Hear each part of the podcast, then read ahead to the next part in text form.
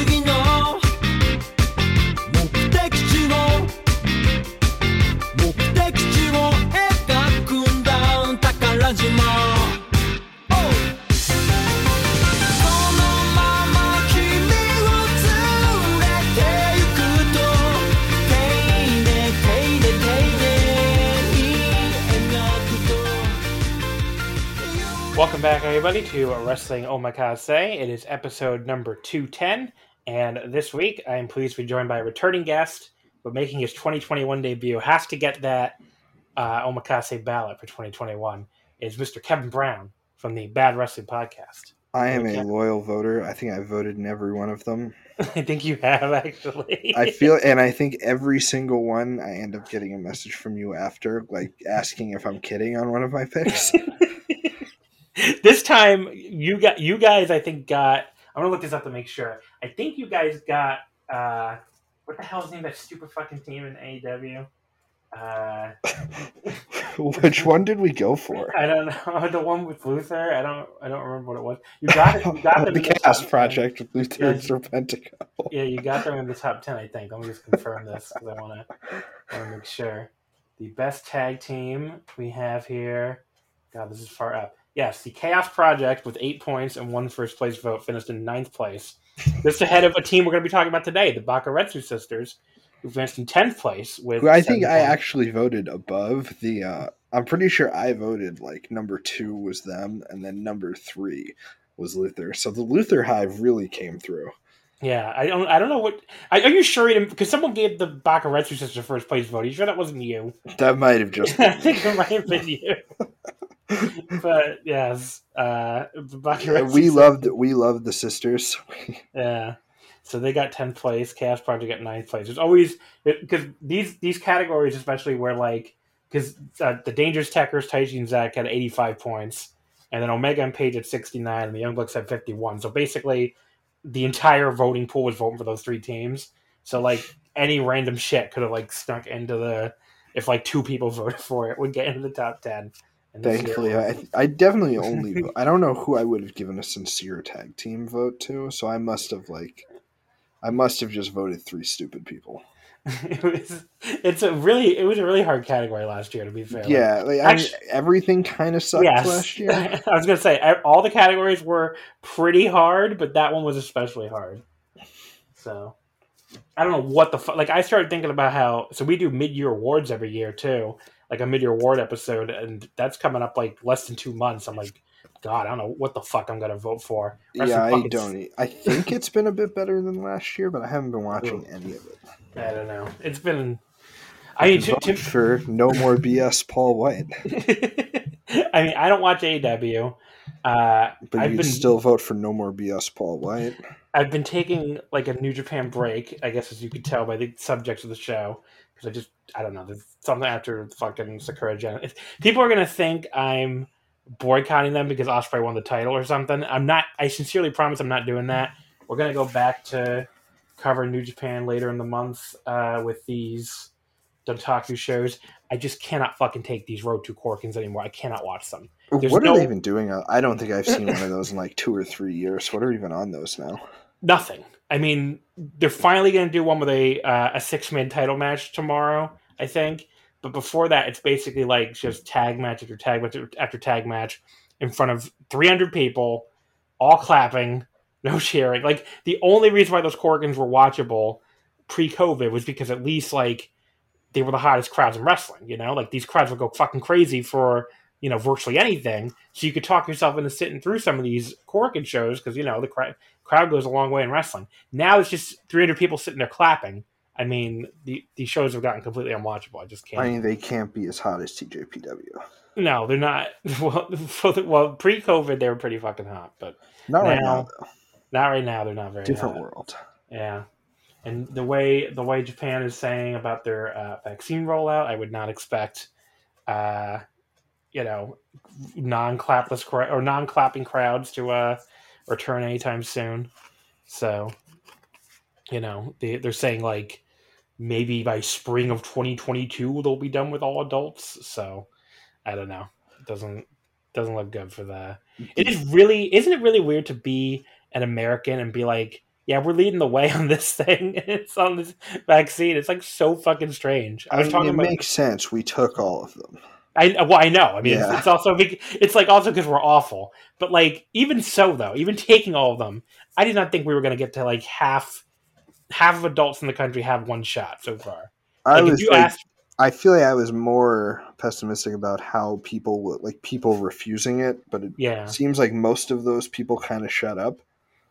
Yeah, I don't know. I just I, between I, I think between people refusing it and just the general idea that we can't do anything. You know, the government can't do anything correctly in this country. That's true. I, I just kind of thought we'd be at like twenty percent of adults, but right now and by mid-April, not fifty.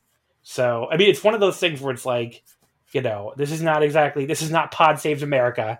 not going to get out here and talk about how great Joe Biden is, but like if if Donald Trump had won, like this is the this is like one area where I can genuinely say I think there'd be like a big difference. Like we'd be at like twenty five percent right now, probably. I have but- no idea. I have no idea what he would have done. I I think he might he might have gone the angle of trying to like put his name on it and push it really hard though. it's true. That, But then- but then all the- he's the- definitely vain enough for that. But then the resistance sites would say like they're not going to take it because remember they were already saying that like last like October. Oh yeah, like like Kamala Harris was out there saying I'm not like we can't take a Trump rushed vaccine. Like it would have been a it would have been a big controversial thing. So yeah, I just don't. th- I- There's no way. There's like no way we'd be above thirty percent right now. So something stupid would have happened. yeah, just or they, they would have their idea to like distribute them would have been like to like fly giant planes over the states and like just fucking drop them in these big crates that have like a giant picture of a shot on them or something. I don't know, but like it would have been really stupid. Uh, but yeah, that's uh, that's vaccine talk, I guess. But yeah, America's doing good with them. Uh, Japan is not doing good with them, and you know, I don't know. I'm I'm not really sure when we're going to get the non-clap crowds back and then you know i mean i've i've gotten used to them about as much as i can at this point but yeah i can't sit through the new japan Korakuens anymore. Uh, so we've been doing a and plus there's lots of other stuff going on. I mean we watched some no ones in tokyo joshi uh, you know as we're going to talk about in the show. There's the all japan champion carnival which has been pretty good so far. Not like fucking blow your doors off or anything, but compared to the 2020 Champion Carnival, it's been like I don't know. It's like the greatest shit of all time. It's like the 2020 Champion Carnival. I don't know if you watched any of it. It was fucking horrible.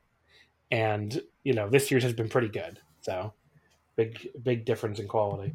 I have not seen any of that. I saw very little of last year's, and I know it was very bad.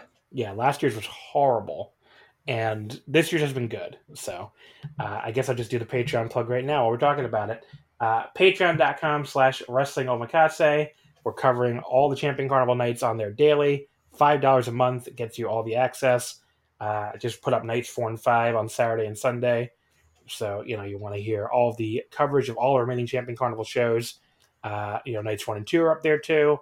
Uh, night three was on last week's free omakase, but going forward, all the carnival stuff will be only on the Patreon. Again, only five dollars. Plus, you get everything else that'll be exclusive, including next week's Patreon exclusive five matches episode. So that will be only on the Patreon feed. Uh, as you may have noticed as a listener, we typically skip a week now in the free feed.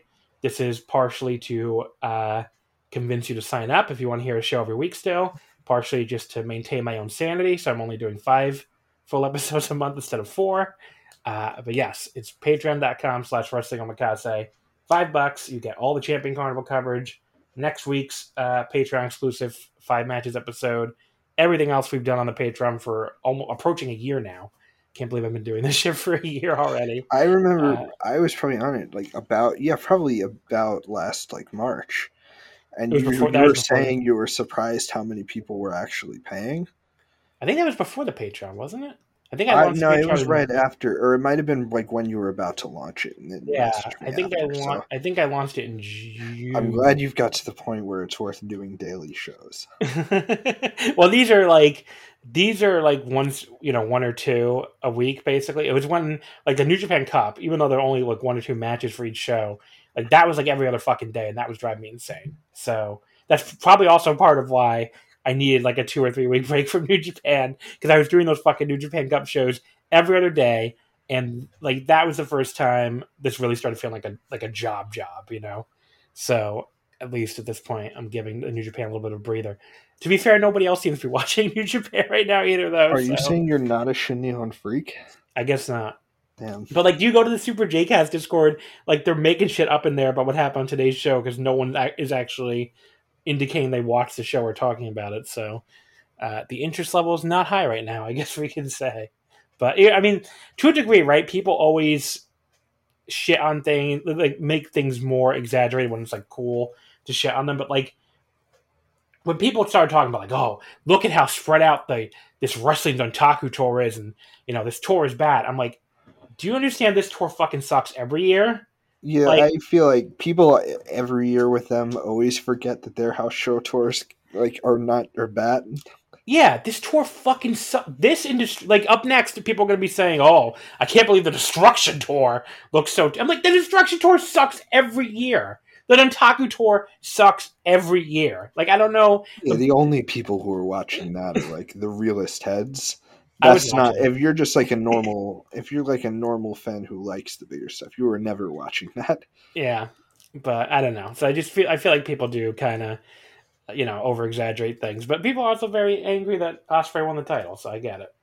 It's uh, all it's like it's like people who get really mad when the world tag league stinks like much much weirder and more specific. He was good they were it was good last year though weirdly it's been. Did they get any funny guests in in the middle of COVID? No, they didn't get any funny guests in. But like, I don't know, Taichi and Zack were really good in it. So there's some other teams that were if good. There's going to be a working with if they're actually working with AEW, they need to get Billy Gunn's two sons in one year.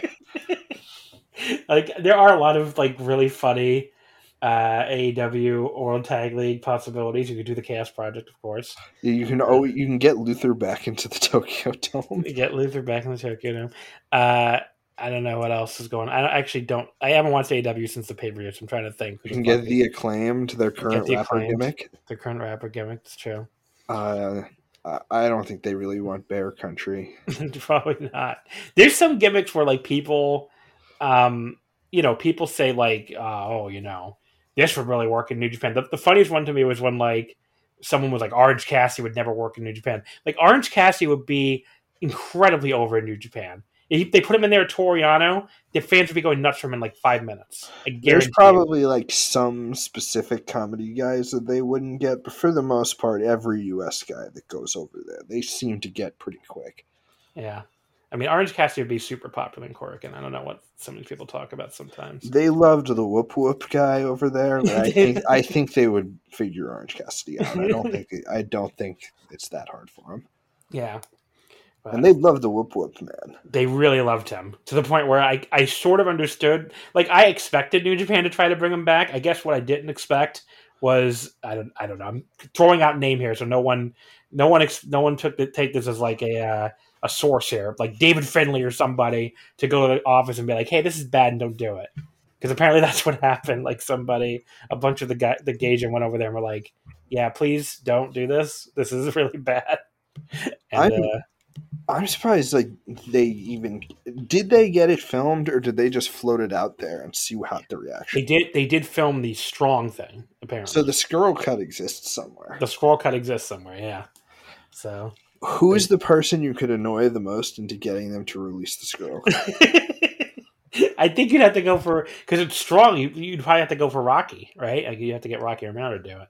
I feel like if you got like uh, I don't think anyone would want to publicly associate their brand with Scroll, though, which you would have no choice but to do. Yeah. That would probably be the problem. Maybe in like two or three years, you can get someone to put it out when he's like hopefully long gone. Yeah, the scroll cut. But yeah, I mean the the Mario Scroll thing, and then you know the Osprey fucking angle, Bea Priestley, and then winning the title, all happening within like three weeks or something. Uh, not the best run of uh, Western publicity there for the old Shindy. No, not, not I'm really surprised none of like no one who like would have known what was going to happen from that told them before they actually did it. Yeah.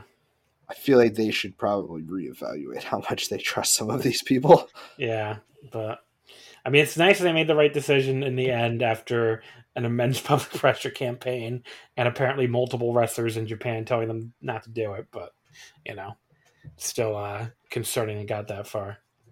Anyway, I don't know how we end up on New Japan on a show where I said we're going to talk about New Japan. So let's get into these topics. First of all, we I haven't really run down the topics yet. The main event, the true main event, the one we're holding all the way to the end, is Talking Titan. Yeah, we're here to talk some Titan. That stays till the end. Attack on Titan. The manga has concluded, so we are we are going to talk spoilers. So first of all, if you're still watching the series, uh, you know the anime on TV, you don't want to be spoiled that's the other reason why I'm putting it all the way at the end. So you, know, you got plenty of warning. You can still listen to all the wrestling shit. If you want to hear Attack on Titan talk, that comes at the very end. Uh, if you just don't care about it at all, you should still listen because it's insane and, and, probably hilarious. But uh, you can yeah, also but, uh, do not listen if you uh, care about spoilers because I will not hold. Nothing is going to be held back. Yeah, we're just going to go over the ending. But yeah, we've so people don't know who might be more recent listeners. We've done a few of these like Attack on Titan segments. Uh, when whenever Kevin every time on. they like finish, we always we always like worm me on for shows here when like whenever an arc finishes. Yeah. So we can go into the next one, and we got the big one this time. The big one, but we got to go over the whole thing this time too. So that'll be like this will be like the Attack on Titan retrospective. So that'll be the the end, the conclusion here of the show. So that's the main event. Uh, we also have Tokyo Joshi still incomplete uh, which was their big Korakuen show from this past Saturday, right? Yeah, April 17th. Yeah, it was Saturday. It was Friday night my time, but Saturday yeah. there, obviously. And we also have Noah, sort of. We have the Neo Breeze Korakuen from Sunday, April 18th. Now, unfortunately, due to a series of uh, unfortunate events, we only watched the top three matches. Uh, I guess we might as well get into that now since I was going to start with Noah anyway. Um, basically, the Abema normally puts these shows up for anyone to watch at any time, you know, um, worldwide. And for whatever reason, this time they didn't. It had something to do with it being a free show in Japan. So I don't know. For some reason, that meant it was geo blocked for the rest of the world, like most Abema content is. So that was annoying. Um, this Korakuen show, which was uh, Sunday, April 18th, it will be on uh, DDT Universe or Wrestle Universe, as it's now known, this Saturday, April 24th but that obviously doesn't do anything for us right now. Uh, now, the real hero uh, friend of the show, the real hero, had did post up the top. He's still cooking. Twitter. He is still cooking. He posted the top three matches on Twitter, uh, so we were able to watch those. Apparently, the full show does exist on Bilibili, but like, I don't know. You yeah, found I found I got it from someone about a half an hour before. Yeah, so you found it so too late basically for me to watch it, and it, part of it also just my schedule this weekend was kind of crazy because you know two Champion Carnival shows due for the Patreon. I was traveling to New Jersey uh, to see my dad and go to a round one there because the one by me is still closed. The one in New York. I don't. Why the fuck? Can you can you please explain to me why the fuck arcades are closed in New York but casinos aren't? Like, what the fuck is the difference? Yeah, I don't know. like, what? Like, functionally, they are these. I'm not, I'm not saying there's someone who hates casinos. I love casinos actually, but like, functionally, what the fuck is the difference between a casino and an arcade? It's an indoor building where people are gathering. Yeah, I don't get why. They, it seems like there's anything still closed. Feels so arbitrary. Seeing what is open. Yeah, like everything is open. So like, why the fuck are arcade? Like, there's you can go to movie theaters and shit now. So like they they why are arcades the one thing we're like, well, that's no good. I'm like, I went to the one in New Jersey. I mean, everybody had their fucking masks on. It's no less. It seemed no less fucking safe to me than all this other shit that's open. But I don't know. Yeah, that mu- that must just be in like some weird old bylaw or something. Yeah. they're like arcades are classified or something, but I didn't even know there was anything that still wasn't up. Yeah, they're still. This is like the one state because if you look on the round one website, like New York is like the only state where they haven't been able to, to reopen their fucking locations. So just annoying. But we went all the way to the new one in Deptford, New Jersey. So if anyone wants a round one uh, Deptford, New Jersey arcade review, it was the worst round one I've ever been to. So in Oh, America, sad. yeah, it fucking sucks. Because like they, I don't know, it's like a much smaller space than the other ones I've been to, and the they only have one sound voltex machine, and the buttons were really sticky. Like some kid fucking spilled shit on it, and they didn't fix it because the thing's only been open since October. So like, I don't know. You think the machine would be in good condition, but apparently They not. must have bought used machines Yeah, that's true too. They could and buy used well used machines. but like yeah i mean it was a uh it wasn't great and they didn't have the japanese karaoke which sucks too but whatever uh so you know definitely the bottom tier there's a new bottom tier of uh round ones B- before this the one in long island Jersey was this one? deptford so it's like basically like 25 minutes from atlantic city or in philly Oh, Like, jeez. yeah it's really south i don't know why the fuck they put it all the way down there I thought this and would they- be in like Edgewater or something. yeah, they are. Well, they already have one in uh in Exton, which is like right over the border in Pennsylvania Yeah. by Philly. So it's like, why the fuck they put one in Deptford? I don't know. Like put it in mid or North Jersey, I guess. But they were trying to put one in Freehold, which would have been a little more to the north, like um The still- Long Island one is Broadway Mall, right? Broadway Mall. Yeah, Yeah, and that, I'm I've never been in there, but I've been in the mall, and I, just looking at it, it looked pretty shitty. yeah. The, the I was gonna say the Broadway Mall one was my previous bottom tier one, but at least they have two sound voltex machines and they're both pretty good. Uh, but other than that, yeah, it is bottom tier. The best one I ever went to was the one in Dallas, and the best one I ever went to in America was the one in Dallas. I don't know why, but the Dallas one was just like they, they have a huge like space and just so much shit in there. So that was my favorite one. That was like the only one I've been to that really feels sort of close to being like one in, in like being in one in Japan. And then the the Chicago one was pretty cool too. And I think that might be all the ones I went to, right? Unless I'm missing. Oh, and the and the Exton one in Pennsylvania is okay. But so there's your official round one rankings. But uh yeah, the the point of all this was uh I went to I was, you know, kind of busy this past weekend, so uh, you know, I was planning to try to watch Noah and Tokyo Joshi today, and then Abema did not want to uh cooperate, so anyway, we ended up watching the top three matches. So let's get into them here. Uh, the main event was Masa Kitamiya and Katsuhiko Nakajima defeating Keiji Muto and Naomichi Marufuji. Kitamiya submitting a Muto in 1851 with the prison lock. Uh, where are you on Muto, Kevin? Are you a Muto head? Do you not care? Are you neutral? I Are you I like me? vibe with Muto. I like Muto. yeah. Some people really dislike Muto as champion, so This this especially accentuated. He's so old now that all of his selling looks like genuine pain, oh yeah. and it's very good. Yeah, the, the the stuff Muto does well, he does really well. Like he he looks like he is getting destroyed in there when he's in there with these Uh, you know, like like Masa Kitamiya looks like he could break this man in half, and he looks like he's doing it for a lot of the match, which is like, you know, that's cool. I think people people are going to get very mad when Muto just wins again because he's obviously going to, but like he's going to make this guy look very good. Yeah, and I guess the other side of it, like, is you know people say Muto beating these guys is like unrealistic or looks stupid or whatever, but like.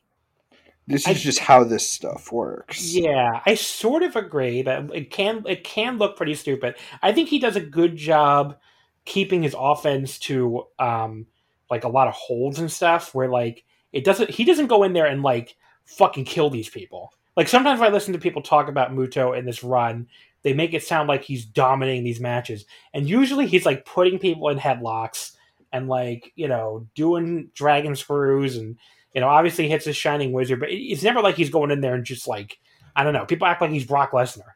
He's not. He's not killing people. Yeah, he, no, he doesn't really. He's not like eating guys alive. Yeah, he kind of gets. I definitely his... don't get that. He's not. He wins all the time, yeah, but he doesn't. He doesn't kill the guys he's in there with. Yeah, I mean, I don't know. So the the unrealistic thing, I get it, but also I think it's kind of overstated because he's not in there, you know, dominating these matches. Um, but yeah, I mean, I'm I consider myself a little more Muto neutral, maybe leaning towards pro Muto. I guess the the other problem with this Muto argument to me is like the anti Muto people make it sound like Noah has so many other great options, which I don't know if they do. I mean, clearly, just continuing the Go reign, which everyone agrees was awesome, uh, was not an option because he, he needed fucking surgery.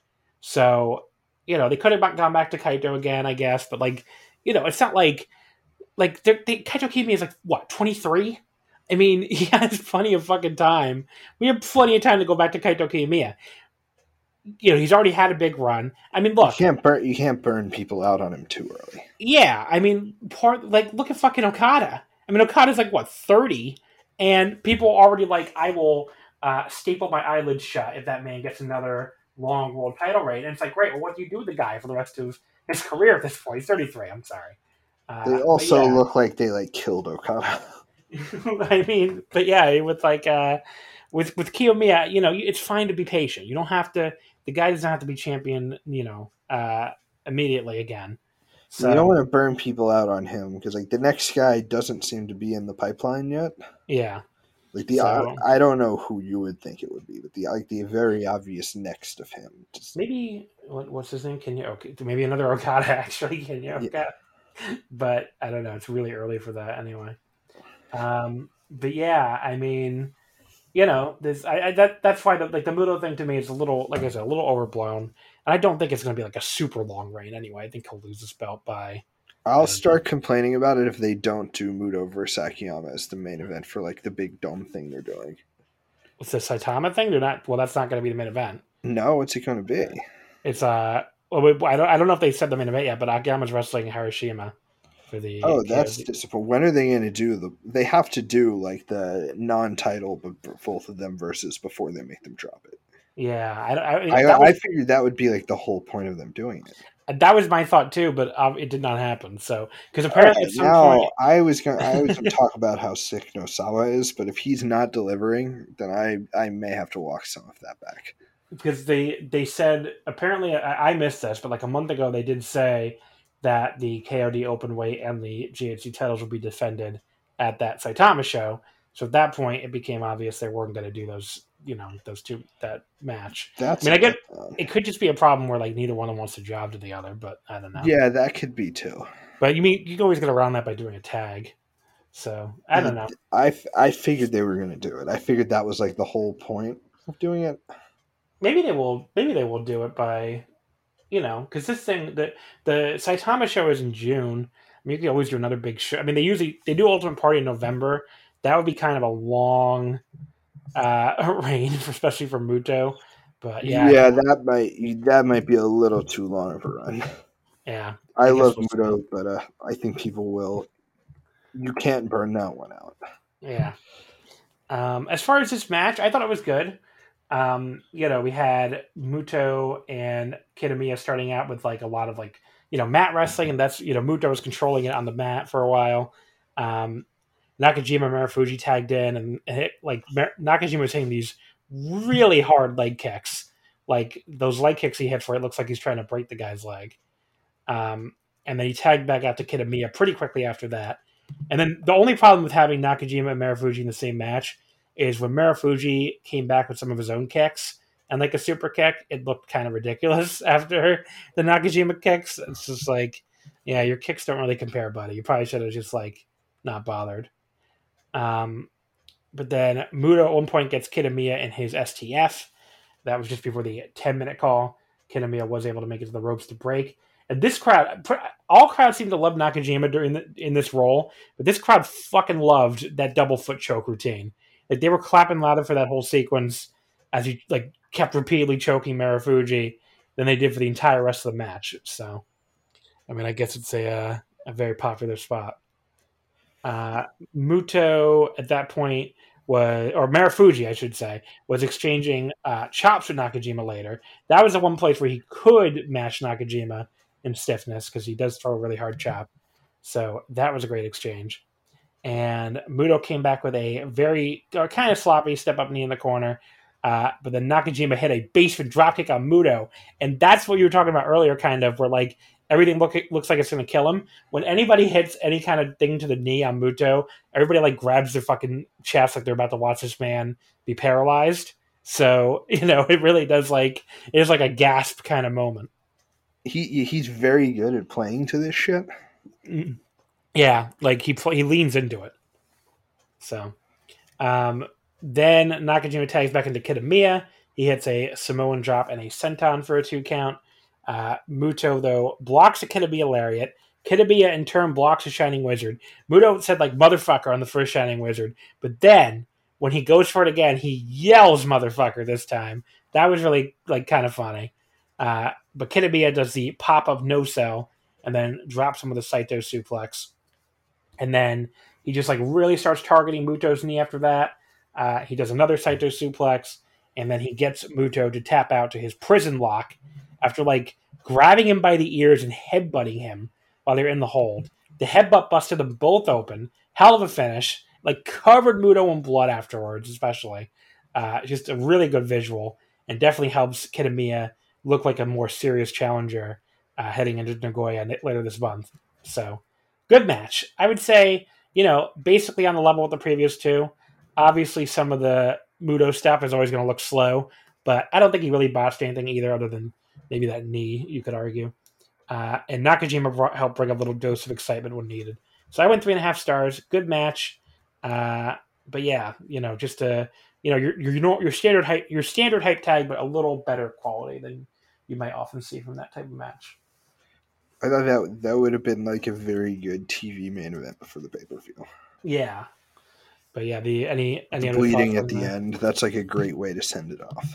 Yeah, I mean that's the kind of thing you put. That's going to be great in a video package. So, uh, any other final thoughts on this?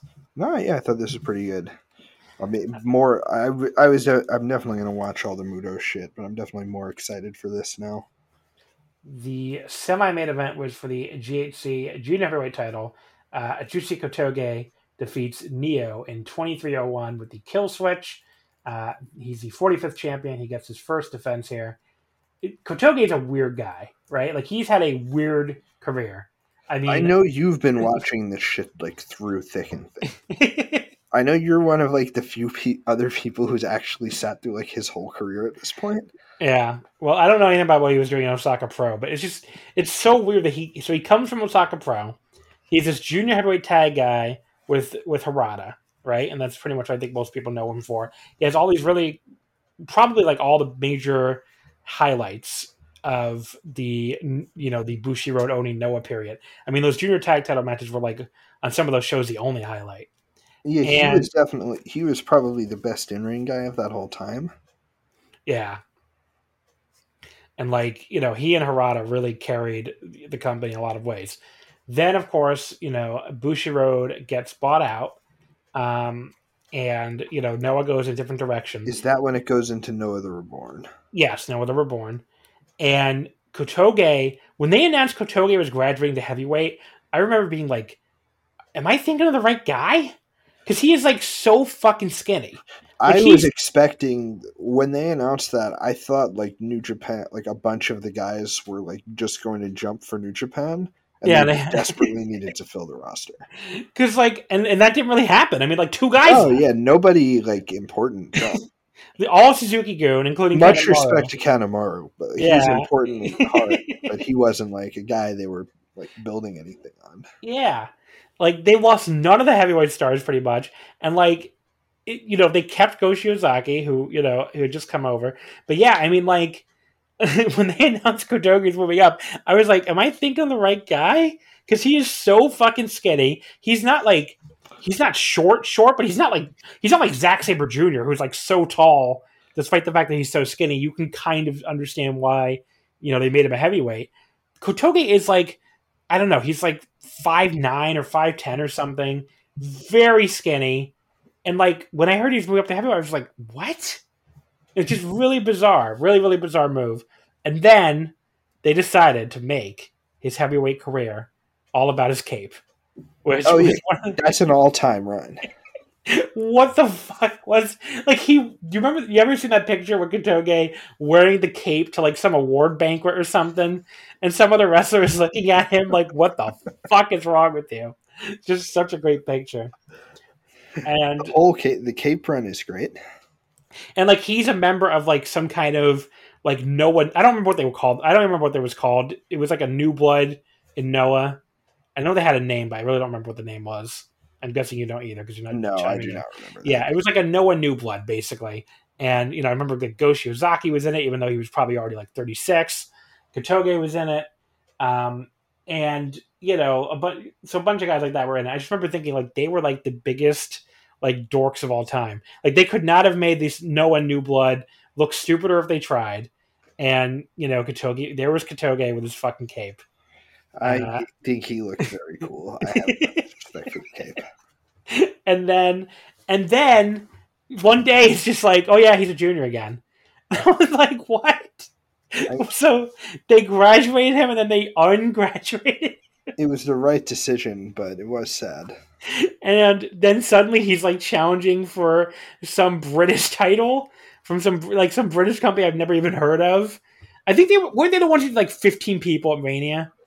Is that them? Um, which one? This is I, this is IPW UK. IPW UK, right? Yeah, the ones. So did you did you go to the Stardom show or no? Um, so my car got totaled that day, and I never made it there. Oh, there you go. I'm very sorry to hear about your car. That sucks. Uh, so I was at the Stardom show as the people were leaving this IPW UK show, and like seriously, like ten people walked out. Like ten people left the building. I'm really not exaggerating. Ten fucking people. Some of them could have been like staff members for all I know or wrestlers. I don't know what the fuck IPW UK wrestlers look like, but yeah, ten people walked out the front door. I was just like, okay, for like, I really should like stop one of them and just ask for an interview. Like, excuse me, how did you get here? like, how did you get? Why did you choose? Like, how have you how have you heard of IPW UK? Why did you choose to go to this? Why, like, who are you? Like, I just really want to meet the the American IPW UK fan, or are you a fan who came all the way over from England to go to WrestleMania weekend? Yeah, I was going to say because they, the British always make their way here for that. Yeah, and they show gotta, up very strong. So it was probably support. just like their people. Yeah, I don't know. It was very, very bizarre, but uh, but yeah, it was a very uh, so so yeah, IPW UK title. he was, I think he either challenged for that or he won it or something. Uh, and yeah, and, th- and then he never reunites with Harada. He forms the full throttle unit with uh God, I guess it was like Yohei or Yohei was the one who kicked them out for it. So it was the, who the other two? It was Seiki Yoshioka and one other guy who I'm not thinking of. Oh, Hajime Ohara, one of the guys he feuded with for his entire junior tag title run. There was like Kenoh and Ohara against uh, Harada and Kotoge, and I don't. If I remember reading like the translations, they never really mentioned it. It was like you'd think he'd be like, yeah, this is this guy that you know we used to like beat each other up all the time, and now we're friends, and they never really explained it. And then, um, like a month and a half later, the two of them kick him out of the unit uh, for being too nice to Harada, and Yohei takes his place, and he's back with Harada. So it's like one of the longest strainers, and all this happened, by the way, in like like three or four years, I think. And it all it all ended up with him back with uh, Daisuke Harada. So the the one thing about Noah constantly jumping owners is it always feels like it's doing like weird slight resets to the continuity. Yeah. So like it always it always just feels like it's a slightly different promotion each time it kind of changes. But at the end of the day, he came back together with Harada, so there's something. uh It's kind of romantic, I guess. I don't. I don't know. But yeah, so Kotoge they need to they need to bring the cape back. They have to. But now doing like doing like a cape comedy match with Kendo Kashin. but yes, now he is the junior champion. He uh he beat Seiki Yoshioka for it um on the Budokan show. And this was his first defense. And I will be honest, I did not know what to expect from this match because it's uh capeless Kotoge against the former Hiroki, uh, who like What's know, he more famously known as? Hiroki. It was like it, it's written as High sixty nine. Yes. yeah. So like, um, who's like a basically just like a Kaientai dojo dude. I don't know. Not very good. Very indie. And I didn't know what to expect from this. And I will say, it was very dull to start. Like they exchanged like super exciting chin locks and stuff. They basically took it from the uh, the New Japan school of doing a very boring first ten minutes. Um, I had very little notes to take because it was just so slow and boring. Um, you know, they hit each other sometimes pretty hard, but uh, this was coming right after the match we're going to talk about next, where they hit each other much harder. So it was just kind of, even then, it, it kind of looked like it couldn't uh, keep up really. But you know, it was just all so slow. Which, like, when I'm watching a junior title match, especially, I, you know, I'm expecting some action, guys. It's like, come on, like, speed this up a little bit. It and doesn't have to be high flying, but there should be something, and they didn't do very much here. Yeah, but Kotoge finally does a decent tope con hilo to Neo on the floor just before the 10 minute call, and the match really picks up from there. Like, there's a lot faster action, which is ultimately what I want to see out of a Judo title match after all. Uh, you know, Kotoge hits a top rope Rana. Neo comes back with this pretty cool sunset flip power bomb with the second rope and you know pretty much everything after 10 minute call lots of exciting action really back and forth fast stuff and kotoge ends up beating neo uh, with the kill switch for the win so yeah started out rough but picked up after the first 10 minutes i thought it was good the, the rest of the match was good enough to go three and a half so a good match uh, but you may literally be better off just fast forwarding the match 10 minutes because there is no reason to watch the first 10 minutes of this match but uh, after that it's good yeah, I haven't. Yeah, it, this was not a hugely eventful one. Yeah, this was fine. Yeah, that feels like a cop out answer. I feel like I just want to talk about the. Eh, whenever I see him, I just want. I just want to like think back to the Cape. the Cape. Uh, we all miss it. Post about Kotoge's Cape once again. uh, but yeah, the rest of the match was good you know, it was I mean, the rest of the match was actually great, which is why I think it was good overall. But like, yeah, the first ten minutes was pretty boring. You know, nothing like horrible or anything, but just pretty boring. No, they they were just kind of going. Yeah. Um, and there was no challenger came on afterwards, as far as I could tell. I looked, uh, I looked on Hisame's uh, blog, which is you know pretty much your go-to Noah resource. I should always like tell people this stuff because I always forget how few pe- how many people come in really late and stuff, you know, and don't really know. So I'm gonna they say haven't been following years of Noah lore. Yeah, so like if you're looking for Noah uh, coverage, it's like tw- twitter.com. I don't know why I'm saying that part. at hi5ame. So Hisame with a five instead of an S. Like she is your go-to person for Noah coverage. I mean, she does uh, a blog with translations. She just works way too hard for someone who is not being paid by the Pro Wrestling Noah. She's a real throwback, right? Because like, so you know, someone who just does this. Yeah, because like when I first got into it, this was everybody. Like, you know, the like the fucking you know early to mid aughts. It was like just all these people who were following all this stuff as a passion project and posting all this all this shit so the rest of us could you know uh, watch and uh, like try and enjoy it. it. Yeah. So like it was totally that that's how everybody was. Now of course, you know, you have New Japan's entire English operation. Uh, you have DDT Tokyo Joshi English update. Uh, so she gets like multiple English commentary shows a month.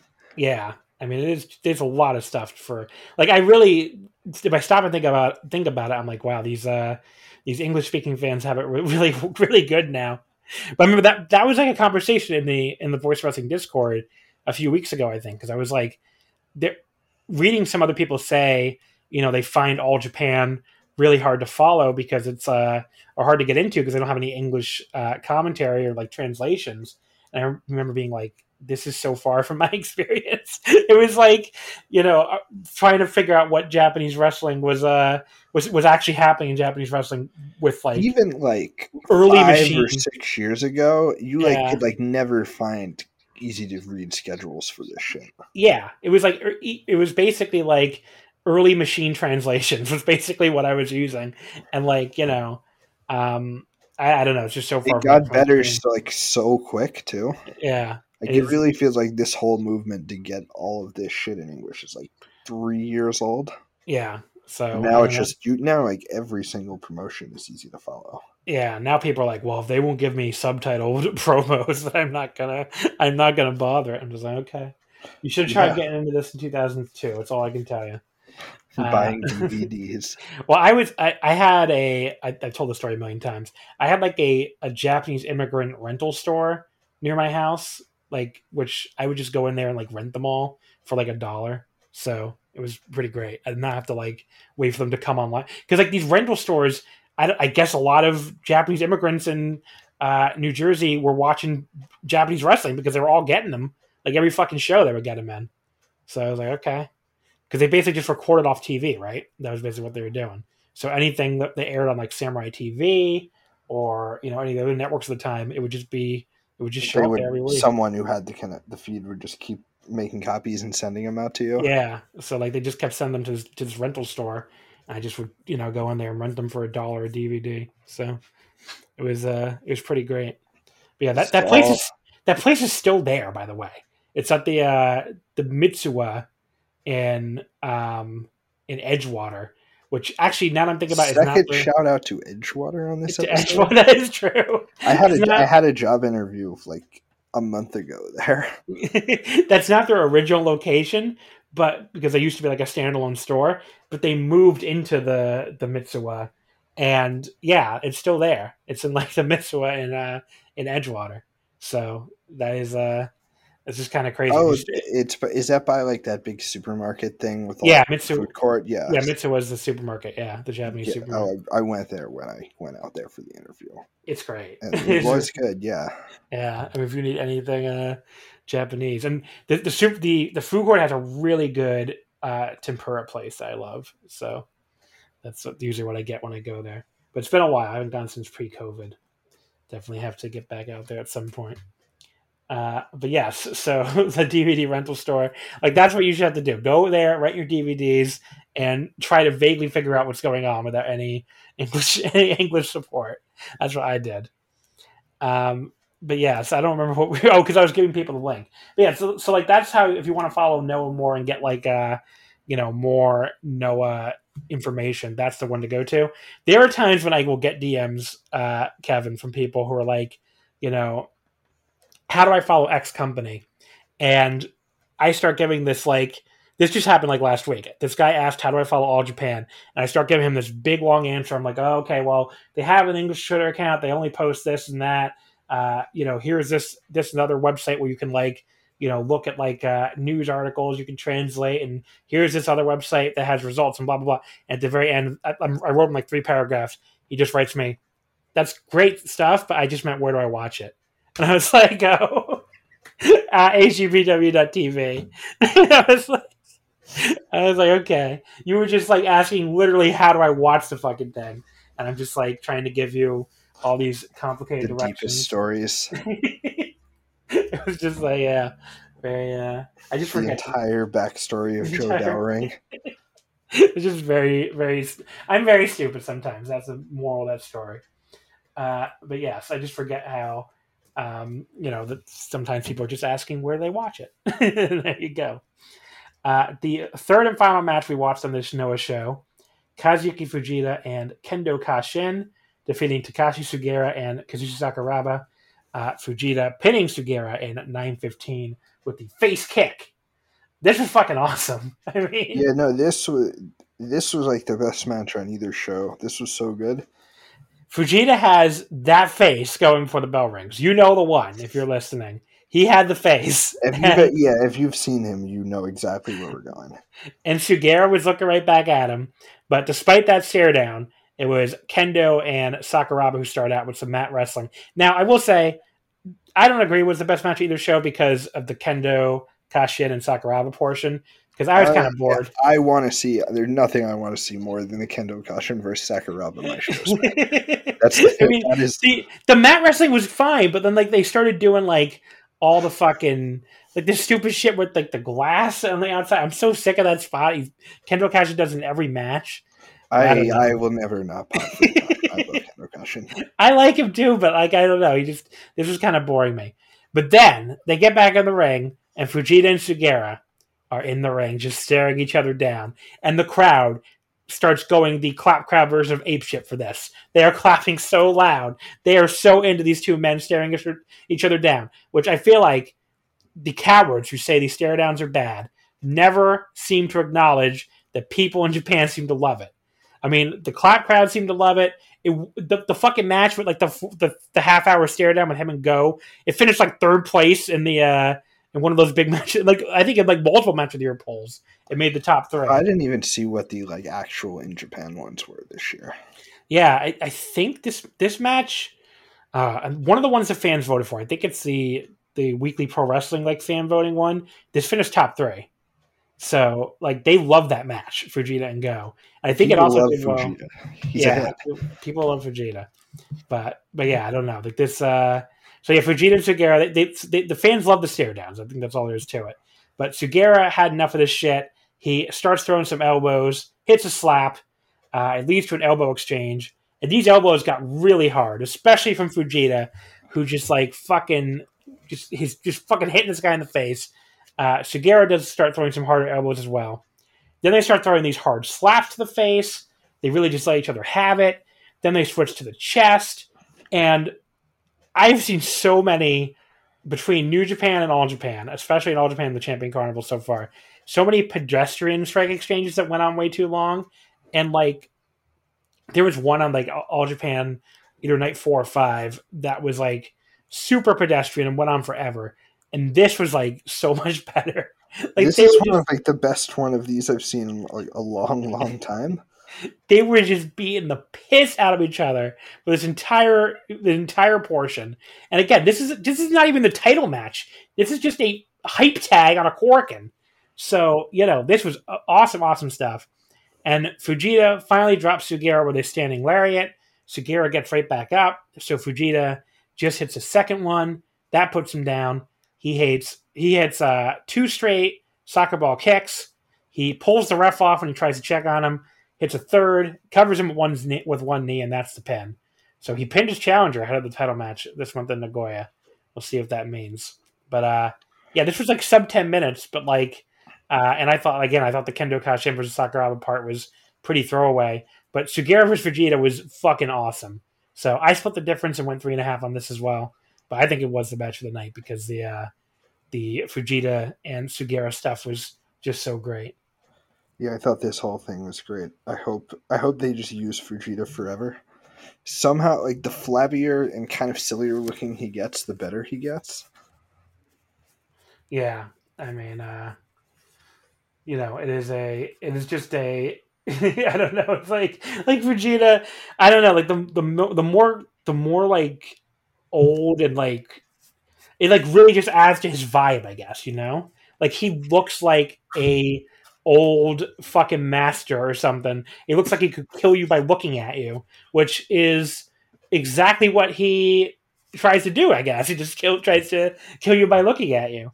So it was a great all-time Teddy tweet. You remember, uh, what? Do you, I don't know if you're watching the Fujita Go match live when I think Teddy just like tweeted out they're going so fast you can't even see them.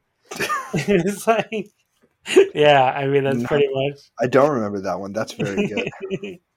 but yeah, I don't know. I, I love Fujita. Fujita is a point when when people talk shit about Kazuki Fujita at this point, I immediately think less of their opinion because There, like, I think, I think like ninety five percent of it is people whining about shit they never watched. yeah, it's like I don't really. I mean, people are like, oh, he's so unsafe and so horrible. I'm like, I never. I don't know. He he never looks like he's he slaps hard.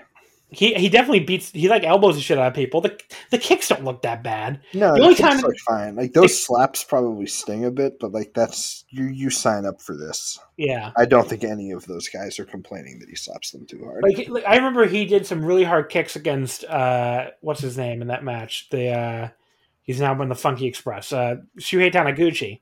And and that that crazy fucking 5 minute match they had at Sumo Hall in late 2019, but like they probably like decided to do that before the match. Like he probably was like, "Okay, kick me as hard as you can."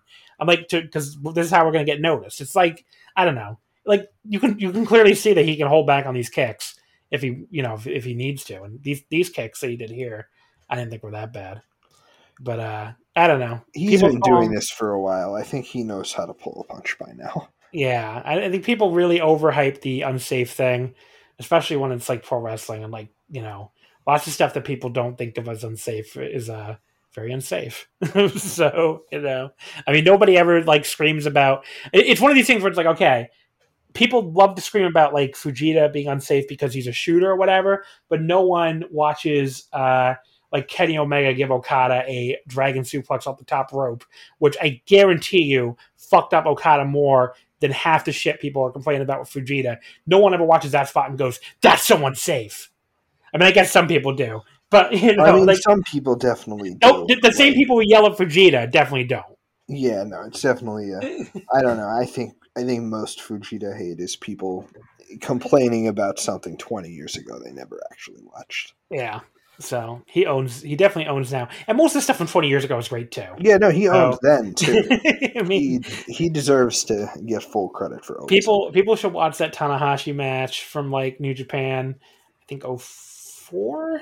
It's somewhere around there. The Shibata match is awesome from around the same time. I mean, there's so much cool stuff in that in that run too. It's one of these things where like people, I don't know, like there was a there's a certain narrative around that era of New Japan, obviously, and like you know, Fujita gets a lot of the the he get he weirdly gets a lot of the blame, like he was booking the fucking thing or something. But I'm like, no, if you just want to just watch the matches, the matches are great. So who I wonder who like the who the person who is all of this stuff always ends from like one specific guy like 20 years ago being the only one who was like posting about this in English. Who was the guy that started the Fujita hate? Uh, maybe like Zach Arnold or somebody. Uh, did what did Ditch think of what was Ditch a Fujita head? I feel like I have no idea. Yeah, I don't know. I can't remember what Ditch thought of him. I mean, I'm sure Meltzer probably hated him. Oh yeah, there's no way. Dave- There's no way Yeah. Dave liked him. Yeah, Dave, I'm sure hated him. Um, but yeah, I don't know. I can't really. I wonder if Stewart liked him. I'm gonna be like a very normal person after we do this and like scour the ditch to figure out if it's Yeah. up. He takes it down like he keeps taking it down until uh, people then ask him to put it back up. Yeah, because he's no longer involved in anything wrestling, right? Uh, no. Yeah, Yeah, he only. Do you know what he does now? I don't. Is it like something right wing or something? Do you know what the Heritage Foundation is? Oh, is he really with the Heritage Foundation? He he writes he just like writes articles about how bad he hates roads for the Heritage Foundation. How bad he hates roads? Yes, Okay. he just hates public infrastructure. Oh, okay. Well, because I know there's there's some other like like Death Valley driver guy who like is a full on white nationalist. I can't remember his Do name. you know about Parv? That's what I'm thinking of. I think. Yeah, right? Parv used to be like a knockoff Sargon of Akkad. Yeah. So like, there's so many of these types. Uh, you know, they turned out to be, I guess the kids would say, problematic. But Also, speaking of PWO, are you ready for GWE to come back? no, I went to this. I, I joined the Slack channel. Did you? Did you ever join the Slack channel? Oh, I was in the Slack channel. it's horrible. It was like basically, I don't know, like some of the most annoying gimmicks, like gimmicking in the middle of like people trying to have sincere conversations and like I was in that as smoking Yoshino. smoking Yoshino. I don't know if I saw you or not. I was there like really early, Oh, and oh yeah, I found it way later after somebody like specifically told me. It yeah, was I think I was getting in there silly to pre- pretty early. I never Yeah, said Mike anything. put me onto that. I never said anything because I was just like watching it and like trying to see if there's anything worth. I don't know. Like I, I'm at this point, I feel like I'm too old to just do out and out trolling. I'm not really that interested in like. I don't know. I'm not really that interested in arguing about wrestlers at this point. It just kind of seems like I don't really give a shit. It's like if you like, if you love, if you think this guy who I think is stupid is the best wrestler of all time, that's good. I don't really care. It's not a big I deal. disagree. I think I will keep fighting until everyone agrees that it's just Inoki. Okay, but I don't. I just not nothing really bothers me. Like, some, I guess I get a little annoyed when people say Naito's bad or whatever. But that's like about the only one that. uh I, At this yeah, point- I just need to spread the word of the Big Chin Karate Man. There you go. But at this point, even with Naito, it's like he's already he basically won that fucking war. He got his big run. Yeah, he got his he got his big win. He got his big title run. I don't think. Yeah, Uh, it's pretty much. I don't think there's anything to fight there. Yeah, and I don't. I don't really feel that passionate about any uh, younger wrestlers at this point. So I don't know. Just don't really. The the entire like, I mean, it feels like the the the discourse of wrestling right now is just like so boring. I don't know. It's like everybody's like gets gets together to yell about like ratings and like There's just so much of it that's Oh. happening at once now that it's like the discourse is it's only people reacting to things that's happening now, yeah which There's is just like- not it gets kind of tiring. yeah. There's just like nothing. There's nothing interesting going on. I guess I don't know. I feel like I look at Twitter. I scroll through these tweets. There's never any. I mean, you you you've followed me on Twitter a while. I used to get in these fucking arguments with people. Yeah, Um, there. I don't know. Just the way people talk about this shit is different now. Yeah, there's no there's no arguments to get in anymore. I mean, there's just nothing. Maybe I'm just getting old, but there's. I think a lot of it is like the fan base for this feels like it's grown pretty exponentially in the past Yeah. like two or three years, even. Yeah, So I it just most of the people who talk about this shit now have like no interest in just pedantically screaming about 2003 New Japan booking because they're all normal and they've never watched that. I, I, I really think that's mostly it, and not in like and I, not like a condescending oh they never saw anything. Like it just like they just most of these people didn't watch this until four years ago. yeah, there's just no. I don't know. There's no, and like the the big thing in the like the New Japan circles used to be like people yelling about Kenny Omega and stuff, and that's completely gone now. Yeah, I'm And, like, like- I think I I don't think people will fight Osprey as hard because I think the people who are mad about him are maybe not all of them are going to stop watching, but they're all going to stop talking about it. Yeah. Yeah, the Osprey people are like the Osprey thing has not become the same. Well, the, the thing with the Osprey thing is there's if it was just his wrestling, I think, and it's just like his Yeah. persona. No was- one attacked Kenny with like, or not even attacked because that's that's the wrong way to put it. But no Yeah. one disliked Kenny in the same way. Yeah, exactly. Like there, if it was just that, I think there'd be like crazy Osprey things going on right now. But like with this with this Osprey thing, you have a, a huge subset of people who actually like watching him just don't want to defend him anyway. So Yeah, like nobody wants to log on Twitter and be like, "Yeah, Osprey's great," because it's like, well, you look like a fucking no one wants no one wants to be like the Benoit fan. yeah, or like exactly. the Teddy Hart fan or like any of that. No one want even you kind of have to enjoy that guy in silence. You can't go to bat for him anymore. Yeah, so nobody, so the, so the argument's kind of very uh, uh, neutered on both sides, I guess. Yeah, he's no one wants to say, well, actually he's good, but then like you and then just be told they support rape. yeah, so No one want like no one wants to end up in that point. Yeah. So it's just and people just kind of, and people in general just like retreat to their corners and stuff. So Especially like the New Japan people seem to have like all moved to discords. yeah, which are you know Them more than any of the fan bases seem like the one that's just like the most kind of away from everyone else now. yeah the discords are. F- I'm in like two. I'm in the Super J Cast and the Voice of Wrestling Network one. I guess things can get uh, a little heat in both of them, but still not as much. I guess I There's don't know. probably way less people who just have wildly different opinions in the crowd in there. yeah like you you can't really understand like 2016 through 2018 Puro Twitter unless you lived through it, I guess, because it was it was Where fucking everyone wild. was arguing about some like very fun shit. yeah, it was like nonstop people screaming at each other about Inokiism and Oh, you yeah, know remember the the Inokiist people.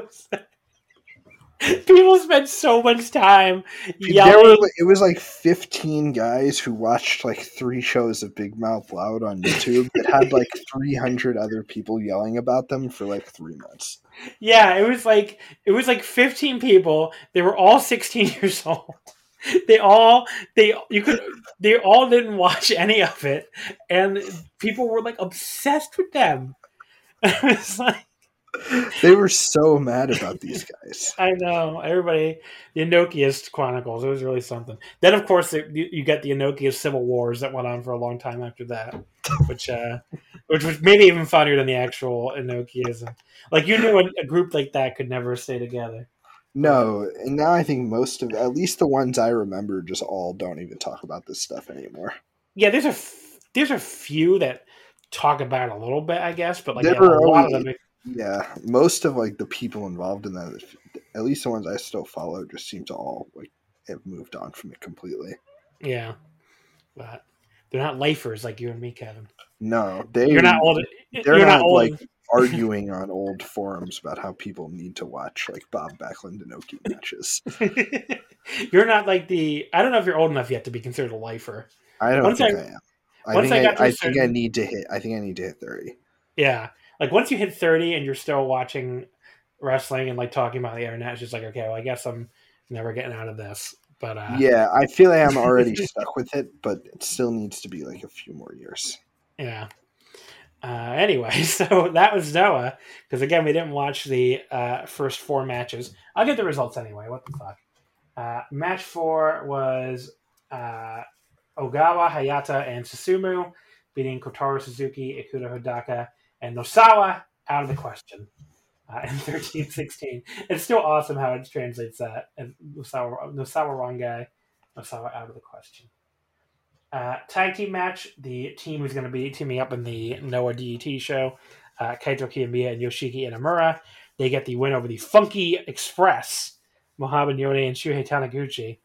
Uh, Kaito pinning uh, or submitting, it looks like, Taniguchi in 1209. Um, I kind of need to go back and watch that at least just to see Funky Taniguchi. Seems like it'll be going to be awesome.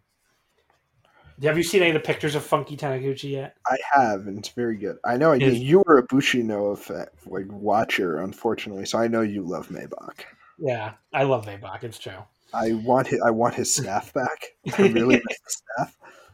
Yeah, I mean the, the Maybach gimmick was like uh, you have to really go even further back because like when that gimmick just dropped into Noah, which I, I feel like people who saw Evil drop into New Japan thought that was really weird, and it was it was pretty fucking weird when Evil dropped into New Japan, full King of Darkness with the scythe and everything. But Maybach dropping into Noah in like 09 or 0- or 2010 or whatever the fuck it was was way weirder. Because like Noah at that point was like completely serious promotion, had never really had anything cartoony at all, and here comes this fucking staff carrying uh fucking I don't know what the hell he's supposed to be. Like the Angel of Death Man or something. It was like what, I remember everybody being like, What the fuck is this? It was very confusing. Uh Daisuke. Hiro- oh, sorry, know, go ahead. even when I first started posting about no, that was only like twelve or thirteen, and even then there were only like thirty people who were watching it. Yeah. Oh yeah. I mean these, It's insane these seeing how much the ba- like the base for some of this stuff has grown. Yeah. I mean, people say, "Oh, nobody watches anything except New Japan." I'm like, "Oh, you don't know what nobody watching." Yeah, I've definitely seen like English Noah shows that have probably been seen by forty other English speaking people. You know, Yeah. Uh, Daisuke Harada beating Kawai Fujimura in 6'11. And then your opener was Ohara, Yoshioka, and Yohei beating Junta Miyawaki, Kinya Okada, and Yasutaka Yano in 1036. Uh, again, sorry we couldn't get to these first four matches, but, you know, for these Noah undercards, my reviews are usually like, this is pretty good, this is fine. I mean, I'm usually not much to say about these things anyway, so. I'm sure. Yeah, I'm sure these were all fine. Uh, our last thing on Noah, I guess, the upcoming show, Noah the Glory, on Thursday, April 29th, is their upcoming big show, which we will cover here on Omakase. Uh, the main event, the GHC heavyweight title, Keiji Muto versus Masa Kitamiya. I would agree with what you said earlier. Probably no chance Kitamiya wins this one. I They, I mean, even if you hate Muto and like the deepest level, I think you you probably just have to accept that he's holding the belt until at least the Big Dome show. yeah. You're just gonna you're just gonna have to live with him until that. I think. Uh, then the match I cannot fucking wait for: Kazuyuki Fujita and Takashi Sugiura for the GHC national title. Uh, Sugiura could win that. I could say it. I think But, he, uh, I think he probably will. Yeah. Uh, but this this is gonna fucking own. I cannot wait for this match. I mean, these two are gonna beat the shit out of each other. But uh, You would probably you would probably know better than me because you can actually sort of read his posts. But where is Hideki? Hideki Suzuki. Yeah. Uh, good question. I don't know. It really feel like they have the entire squad other than him. They really just need to complete the gang. Yeah. I mean, you you really overstate my Japanese reading abilities. I have to say. I mean, it's better than mine, which is zero. uh, Hide- so Hideki only ever tweets about fucking He loves soccer. yeah. He loves The Juventus soccer. journal. Yeah, I mean, he is. Uh, I don't know. Like, I don't. He he has retweeted some random. He like, tweets about website- Julia. Yeah, he tweets about Julia. I don't really see anything like saying this is where I'm at. This is what I'm doing. Okay, here's a picture of him on a beach. He's hanging out by a, a fucking dragon. Hideki's one of these people like, who I always like. Uh, I follow it, it- it- who like you follow in wrestling. Um, oh, he's tweeting about the. He has a lot of tweets about the Super League. Uh, he wants to know if this the Super League means the end of UEFA. Uh, there you go. Yeah, he, there's tons of he, that one site. Every time I see the site on the feed, I just know that Hideki is doing okay. but yes, what I was going to say is Hideki is one of these people who's in wrestling that has to be independently wealthy. Because I don't understand how else he's like living his life otherwise. Because he never wrestles regularly for a promotion more than like, you know, three months at a time. And he, half the time when I look at his feed, it's like, here, here I am next to a random dragon on a beach somewhere, like a dragon statue. I'm like, okay. Is that you're just backpacking around Japan? I don't, I don't know. Like he's a guy who does not. I, I don't. He mo- money must not be a big thing for him. I don't know what to say. No, But uh, yeah, I don't know. There's like every couple. It feels like every six to eight months now. There's someone saying he's like about to be signed, but it also doesn't feel like WWE is exactly loading up on Japanese people anymore. yeah.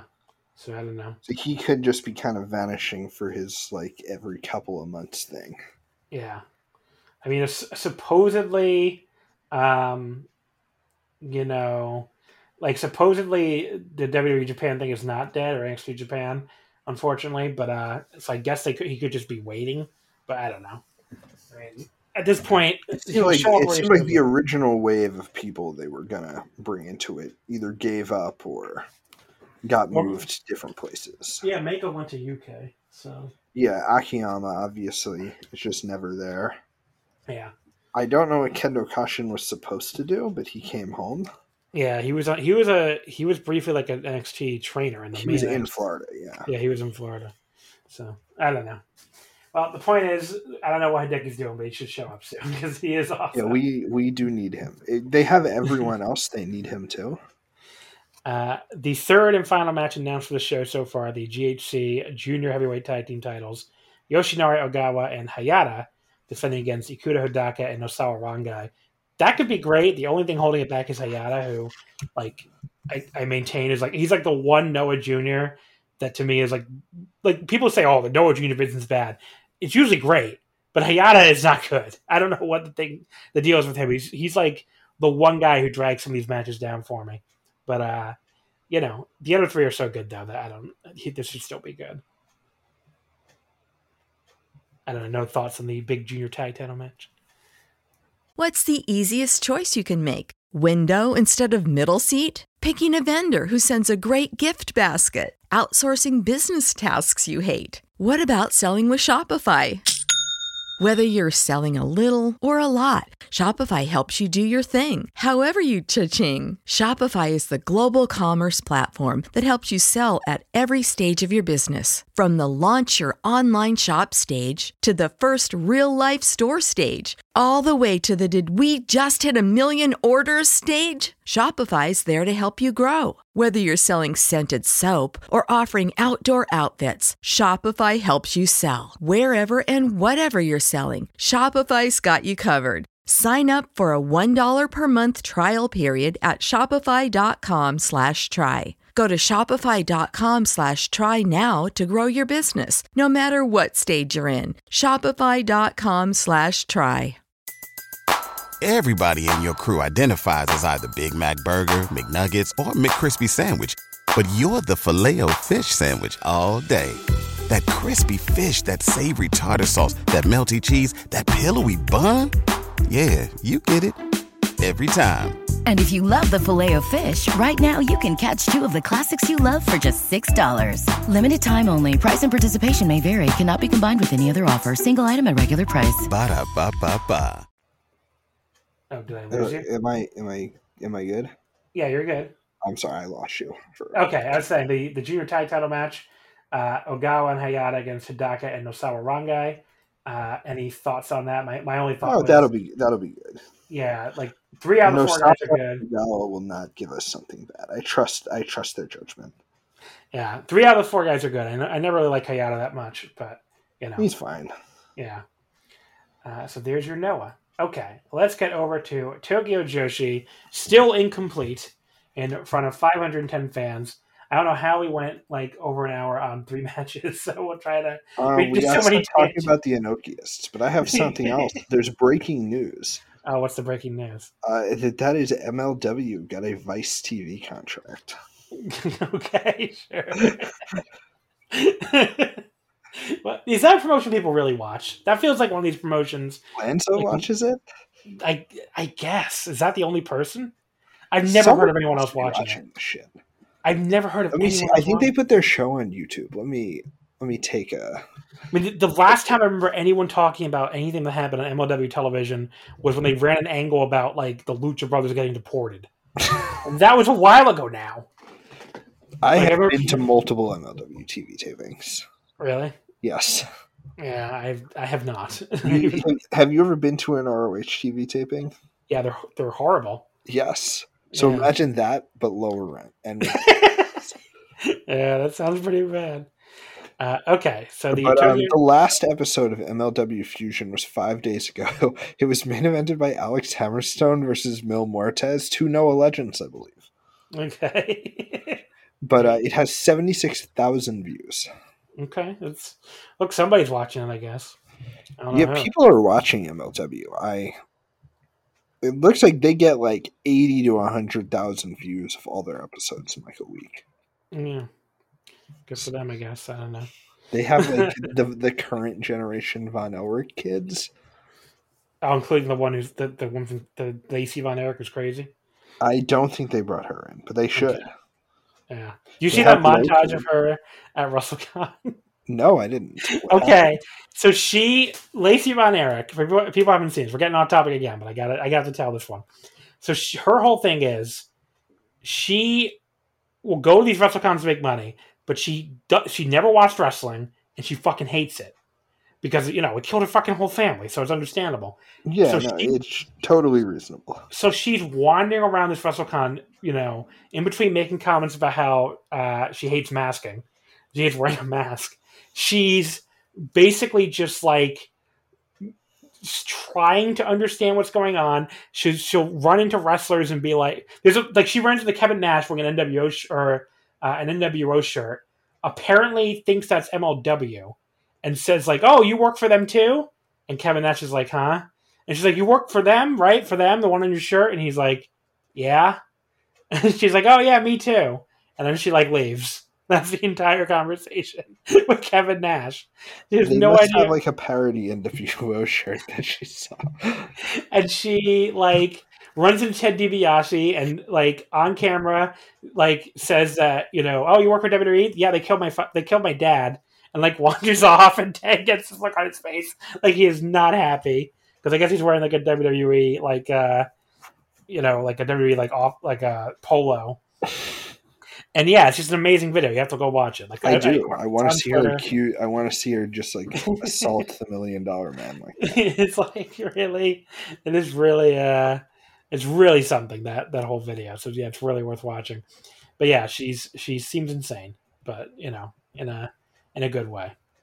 yeah, Uh, this that's like the essential part of this. Yeah. Hey, folks, it's time for another awkwardly inserted ad read here since I forgot to record it while we're recording live for the second week in a row. But I just need to let you know here that Wrestling Omakase this week is once again brought to you by Manscaped. Now, if you've ever been sitting around at home asking yourself, who is the best in men's below the waist grooming? There's only one answer to that. It is Manscaped. They offer precision engineered tools for your family jewels. They obsess over the technology developments to provide you with the best tools for your grooming experience. Manscaped is trusted by over 2 million men. Folks, like I said last week, that's a lot of men. Over 2 million men worldwide uh, trust Manscaped to give them the best grooming experience. And now you can too, because we have an exclusive offer for my listeners 20% off and free shipping with the promo code OMAKASE. That's O M A K A S E at manscaped.com. Uh, so basically, here, uh, if you want to trim that junk of yours, 20% off, free shipping with the code OMAKASE at manscaped.com. Uh, your balls will thank you. So, you know, get 20% off right now, free shipping right now, promo code OMAKASE, manscaped.com. That's 20% off, free shipping, manscaped.com with our promo code OMAKASE. Unlock your confidence and always use the right tools for the job with Manscaped. So let's get to Tokyo Joshi. Uh, still incomplete. April 17th, 2021. Korakuen Hall, 510 fans, 200 plus more than these New Japan Korakuens lately. These I I watched this live with people, and thankfully we like all were in agreement of just the mutual respect for like the absolute beasts that show up in the middle of a deadly pandemic to watch Tokyo Pro. Yeah, in a country like they can't like you cannot even get vaccinated in Japan. You can't unless you're like a medical worker. You you're not getting vaccinated right now in Japan. I think they've vaccinated like five thousand old people or something, like total. Uh, like these people are the real crazy people. Never mind the WrestleCon, uh, or not WrestleCon, the uh, the GCW people. Like some of those twenty people might have been vaccinated, you know, and and you know, I mean, that's, Did you watch any of the Mania Week I- shows? I did not. I was shocked with how many people were at like the Friday and Saturday night shows. Oh yeah. Well, I, I saw, just the, I saw the pictures of the day where there was like 15 people, but it looked like they they had hundreds of people at the night ones. Well, nothing really surprised that. Yeah, but uh, I didn't think enough people flew in to like get that many people there. because I didn't. This is the first year for me a weekend where I had I did not know a single person who was going. No, I mean, which is I expected. I assumed it was just people who lived in driving distance. Yeah, because like, I did not know a single person, and you know, obviously, tons and tons of people I know go to Mania weekend, and I, Yeah. you know, I knew, At this point, I know 20 plus every year. And I know plenty, plenty of people who. I mean, I'm fully vaccinated. I could have gone, I guess, pretty safely. I am not. I just got the first one. Yeah, I mean, I I got the first one like February fifteenth or something. So, you know, I was I would have been past my two weeks for my second shot. Uh, I just was not going to fly to Florida to see this Mania weekend. No. I mean, it really, really was not a safety issue for me. Yeah, I just wouldn't go. I just wouldn't go to Florida. Are you saying you don't want to? Are you saying you don't want to go to Florida in the middle of a pandemic to watch uh, Alley Cat's Real Hot I guess that's what I'm saying. But yeah, I don't believe you. yeah. So, uh, but yeah, you're right. These these people are the true madmen, when madmen and women. Yeah, Uh, these are like the true beasts that keep the Tokyo Joshi Pro fandom alive. Uh, but yes, the main event here for the Princess and Princess title, Rika Tatsumi defeats Maki Ito with the missile hip in 1936 for her second defense. Uh, apparently, we're going to disagree here because I thought this was good. Um, I I really expected to like love love this, and I thought it was just okay.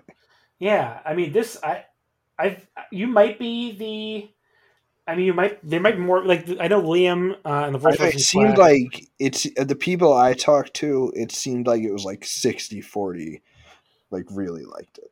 Yeah, I mean, I was a little bit below four stars, but I thought it was really good. Um, you know, like Maki was like really taking control of this one from the start, like really working over Rika. Uh, but Rika, of course, fired up with these multiple hip attacks for a two count. Um, you know, Maki got a DDT on the apron just before the 10 minute call. And then Maki, you know, this I loved. She started like specifically targeting Rika's hips with her headbutts. Uh, and she hits like one off the top rope. It looks like it landed directly on the hip. And this is equal parts logical and ridiculous looking. So I really liked it. Uh, Maki at one point just starts fucking biting Rika's hand out of nowhere. Uh, you know, v- very vicious. And Rika, though, gets Maki in the Dragon Sleeper. Maki puts her middle finger up when the referee starts dropping her arm to check on it. Um, Maki then gets her own Dragon Sleeper on, but Rika, or and then turns it into a DDT just when it looks like Rika's about to get out. And Rika gets a top rope like twist of fate or like a cuddle, a cutter. I mean, uh, very Nigel McGuinness style. I thought. Remember, he used to have the, the London Tower. I think he called it. Uh, that was a very close near fall. And she goes for the Dragon Sleeper again. Maki avoids it, gets a jackknife hold for her own very close near fall, but then runs right into a very big hip attack from Rika. You know, when she really gets great uh, on some of these hip attacks, she gets like a great standing leap, and she got a really great one here. Uh, and then Rika hits the twist of fate, uh, the missile hip, and that's the pin. I thought was really good by the end. A little slow, maybe, but it built I well. went- I my only issue. It felt like they just did way too many like kickouts. Mm, I thought they and there there was one point where they just did they they did like a kind of like stunner like move for the second time, and I'm just like, all right, let's let's take this home. Let's get this. yeah, I don't know. It, I thought it built really well with good drama. I managed to stay unspoiled, so that helped. Uh, and Oh yeah, I watched it live, so it was not. This is the this is the best promotion because they run all of their shows to finish at like midnight our time. Yeah, but it was like a you know a, I had a sincere feeling of not knowing which way this was going to. So Yeah, I was 50-50 going into it. Yeah. So I went three and three quarters. Really enjoyed it. Uh, just not quite four star level to me. Uh, afterwards, Rika delivered a promo where she puts over Maki Ito and then challenges Miyu Yamashita, the former Super Ace. Uh, I'm not really surprised by that, considering what happened on the undercard, which we'll get to. Yeah, I also yeah, I don't know who else would have been. It feels like they've done ev- like all the other names. Yeah. And Rika You're said not, she, you're not going to do a Saki Samek. She obviously again the next result we'll get to, yeah, and you're not. I don't think they're going to do title versus title already. It feels like they just made that other belt. yeah, last year I think. Uh, they made an international title like right before the pandemic, which was uh, Is that still technically on Thunder Rosa, or did they pass that? no. Well, that well, that's now it was in match five with Yuki Kamifuka. Oh, I don't know why I'm thinking. Like, I'm thinking of it like a third title for some reason. I see. No, it's like a second title. Yeah, second second Mhm. title. But Rika says uh, she's never beaten Miyu. Uh, that doesn't seem to be true though. She pinned Miyu according to Cage Match for the DDT Iron Man title in November 2018 in Saitama. Uh, it doesn't even have a match time listed though, so probably just under some wacky circumstance, and she's not counting that. So Yeah. I But yeah. assume, I, I assume that's non-canon. But either way, she she seems to be 0 and 3 against Miyu in quote unquote normal singles matches. Their last meeting was a Princess of Princess title match at Korakuen Hall, May 3rd, 2018. So it's kind of like coming full circle here because they're going to meet again. I know Um, I had that as a top five match of the year. The year they did that. Yeah, that was an awesome match. I remember that one. But they're going to meet here May 4th, 2021, back at Korakuen. So three years later. Uh, does Yamashita win? Put you on the spot. I'd say no. Um, I how long ago did she lose the belt? It's been a, it's been a while now. It's been like I think like 2019, like mid 2019. I think I think she's gonna win. Yeah. I don't see like the I don't know. I don't see who the next person is if they don't drop it here. I feel like they beat everyone high on the card. Yeah. Well, there you go. Yeah, so Uh, I'll, I'll say yes. I think they're going to change it here. I forgot to mention, by the way, a, a full pre-show, a few uh, pre-show announcements I wanted to mention. Um, they the show opened with the announcement of this year's Princess Cup schedule. So they're doing four straight shows at Shinkiba uh, July 22nd through July 25th for the first and second rounds. A, the semifinals on July 31st at Shinjuku Face, and then the finals will be uh, August 15th at Korakuen Hall. Uh, we will have daily tournament coverage just like we did last year on the Omakase Patreon. So patreon.com slash wrestling omakase. How long have you been watching this promotion? Uh, for I think since like God, I don't know about the year. Whatever, whenever they were doing Saki Sama versus Rika Tatsumi the first time, so I want to say that's 2017. I feel like I started watching it like whenever the first DDT universe launched and they started putting it up was when I started watching. Yeah, so we probably started watching the exact same time. I can't believe how good like all of these people are now. yeah, I know. It's very funny to think of just how much like most of these people sucked. Yeah, I know. So let me see. Where can I where can I find Saki? Let's see if I can find her matches. But yeah, I mean, I just remember when I first started watching, whenever that was. Uh, I don't know what I don't know what year DDT Universe launched. It was it 2017. Maybe it was 2016. I don't know. I think it was 17 or 18, yeah. Okay, because it looks like Rika. Okay, so it looks like the big Saki Sama and Rika Tatsumi feud. Like they did a little, a few matches 2015, but it looks like the big feud was 2017. So that has to be when I was watching. So, because I definitely remember that feud. So that was because I remember thinking that feud was like the only good thing in the company at the time. Because like so many of those other wrestlers, like you said, were just not good. So No, yeah, that was like the very earliest part of all these people's career. Yeah. And I don't know. It seems like they've gotten the rookies they've gotten since have been a little better, quicker, probably. Yeah, Maybe they- it's just being some of the them have just they they definitely have their share of bombs, but like one of every three of them is picking it up somewhat quick now. Yeah, I'm sure it's probably just being able to work with people who other people know what they're doing instead of like, you know, all of them trying to figure it out together at once, which was really something. Uh, yeah, but yeah, so I was yeah. So you and I probably started watching around the same time because I, I remember having a conversation with uh, Jamie, who runs the Dramatic DDT site, and just talking about like how bad it was. And how we might have been the only two people watching it, but uh, it's like uh, it's like you two, me, Teddy, but yeah, I mean, it, like it the really, only true original Nadoka heads. it really picked up after that. But uh, you know. Anyway, the other thing, the other big thing we got pre-show here is we meet Yuki Arai, who is a current member of the idol group SKE48. Is Uh, that that's- one of the big ones? That is one of the big ones, one of the 48 groups. I mean, that's the one that uh, if you, do you remember the name Jurina Matsui? That was He the was person they used to have do like the New Japan. Yeah, and she she had like a crush on Kenny Omega.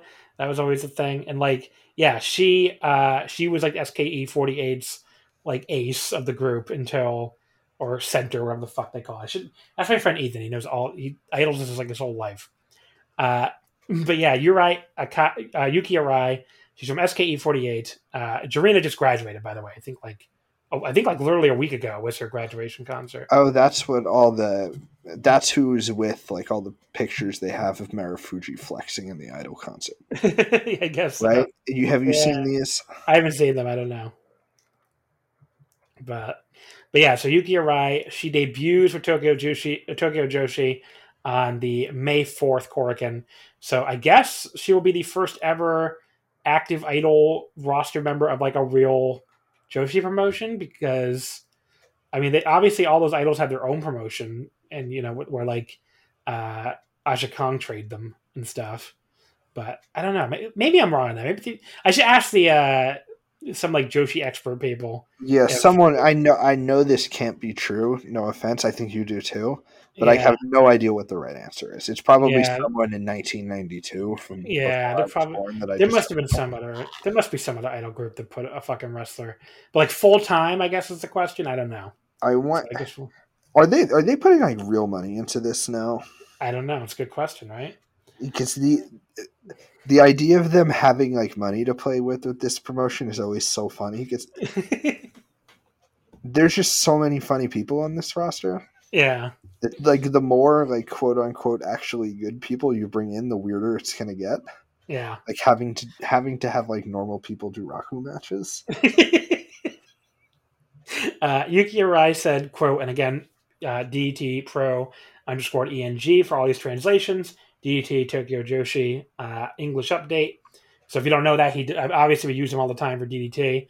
We use his uh, his Twitter translations, but also He does it for every Tokyo Joshi show too. So uh, she said, "quote I will be debuting as a wrestler while being an idol, so I'm still a bit nervous whether you fans will accept me. But I hope that people will look back to my debut as, as a success. Watch me grow and evolve. So there you go. And the Tokyo Joshi show she's debuting at will also have English commentary. So I don't. They didn't They say. I don't think they British said. back. They didn't say live. I don't know if it's going to be live or not. They bring. like I feel like it's it's always live. isn't it? okay. I don't know. I I'm trying to think the last time I tried to watch it live that it wasn't. It feels like every time I want to watch it, it's always on live. Okay, so I'll try it out if it's going to be live. So I'm sure we'll cover it because you know the Korakuens are fun. Uh, then the Up Up Girls came out to do a performance. If you're wondering, Raku's train of the day is the uh, Odoriko, which is a limited express train service in Japan, uh, operated by JR East and JR Central and the Izukyu Corporation and Izu Hakone Railway, which runs between Tokyo and Izukyu-Shimoda uh, or uh, Shuzenji in, Shiz- in Shizuoka Prefecture. How many Raku trains of the day have you personally been on? I don't know. I definitely haven't been on that one, but I've been on a bunch of them. That one sounds a little bit specific. Yeah, that one sounds like a like a, it's a little obscure probably, but that's her train of the day. the Raku train of the day. Someone, I hope someone's keeping a list. I really, if you're This keeping a list, this is the best promotion in the world, right? it's high up there. If you're keeping a list of Raku train of the days, please uh, at me on Twitter at Russell Omakase. We need to figure out how many you've been on Yeah, I really want to know the Raku train of the day. You've been to Japan, haven't you? For very briefly. Okay, so you probably haven't been on that many trains of the day. No, Raku train of the day. I don't know why, but when when I read that, you know, when I when I hear her start talking, I'm, I think of like Booker T's Fave Five. So that's the same. It has the same energy. It has the same energy to me as the Fave Five. so I don't know. the Booker T Fave Five, the Raku Train of the Day. That's the same energy to me. But there you go. Uh, the semifinal for the Princess Tag Team titles. Uh, I'm sure you were very upset. Saki Sama and Mei Saint-Michel. Uh, they defeated Nodoka Tenma and Yuki Aino when uh, Mei pinned Aino with a cradle in 1736. So the Bakuretsu sisters fail in their third defense, and Neo Bishiki Gun become the eighth tag team champions. Do you want to? Can, uh, you can probably pass this pop quiz.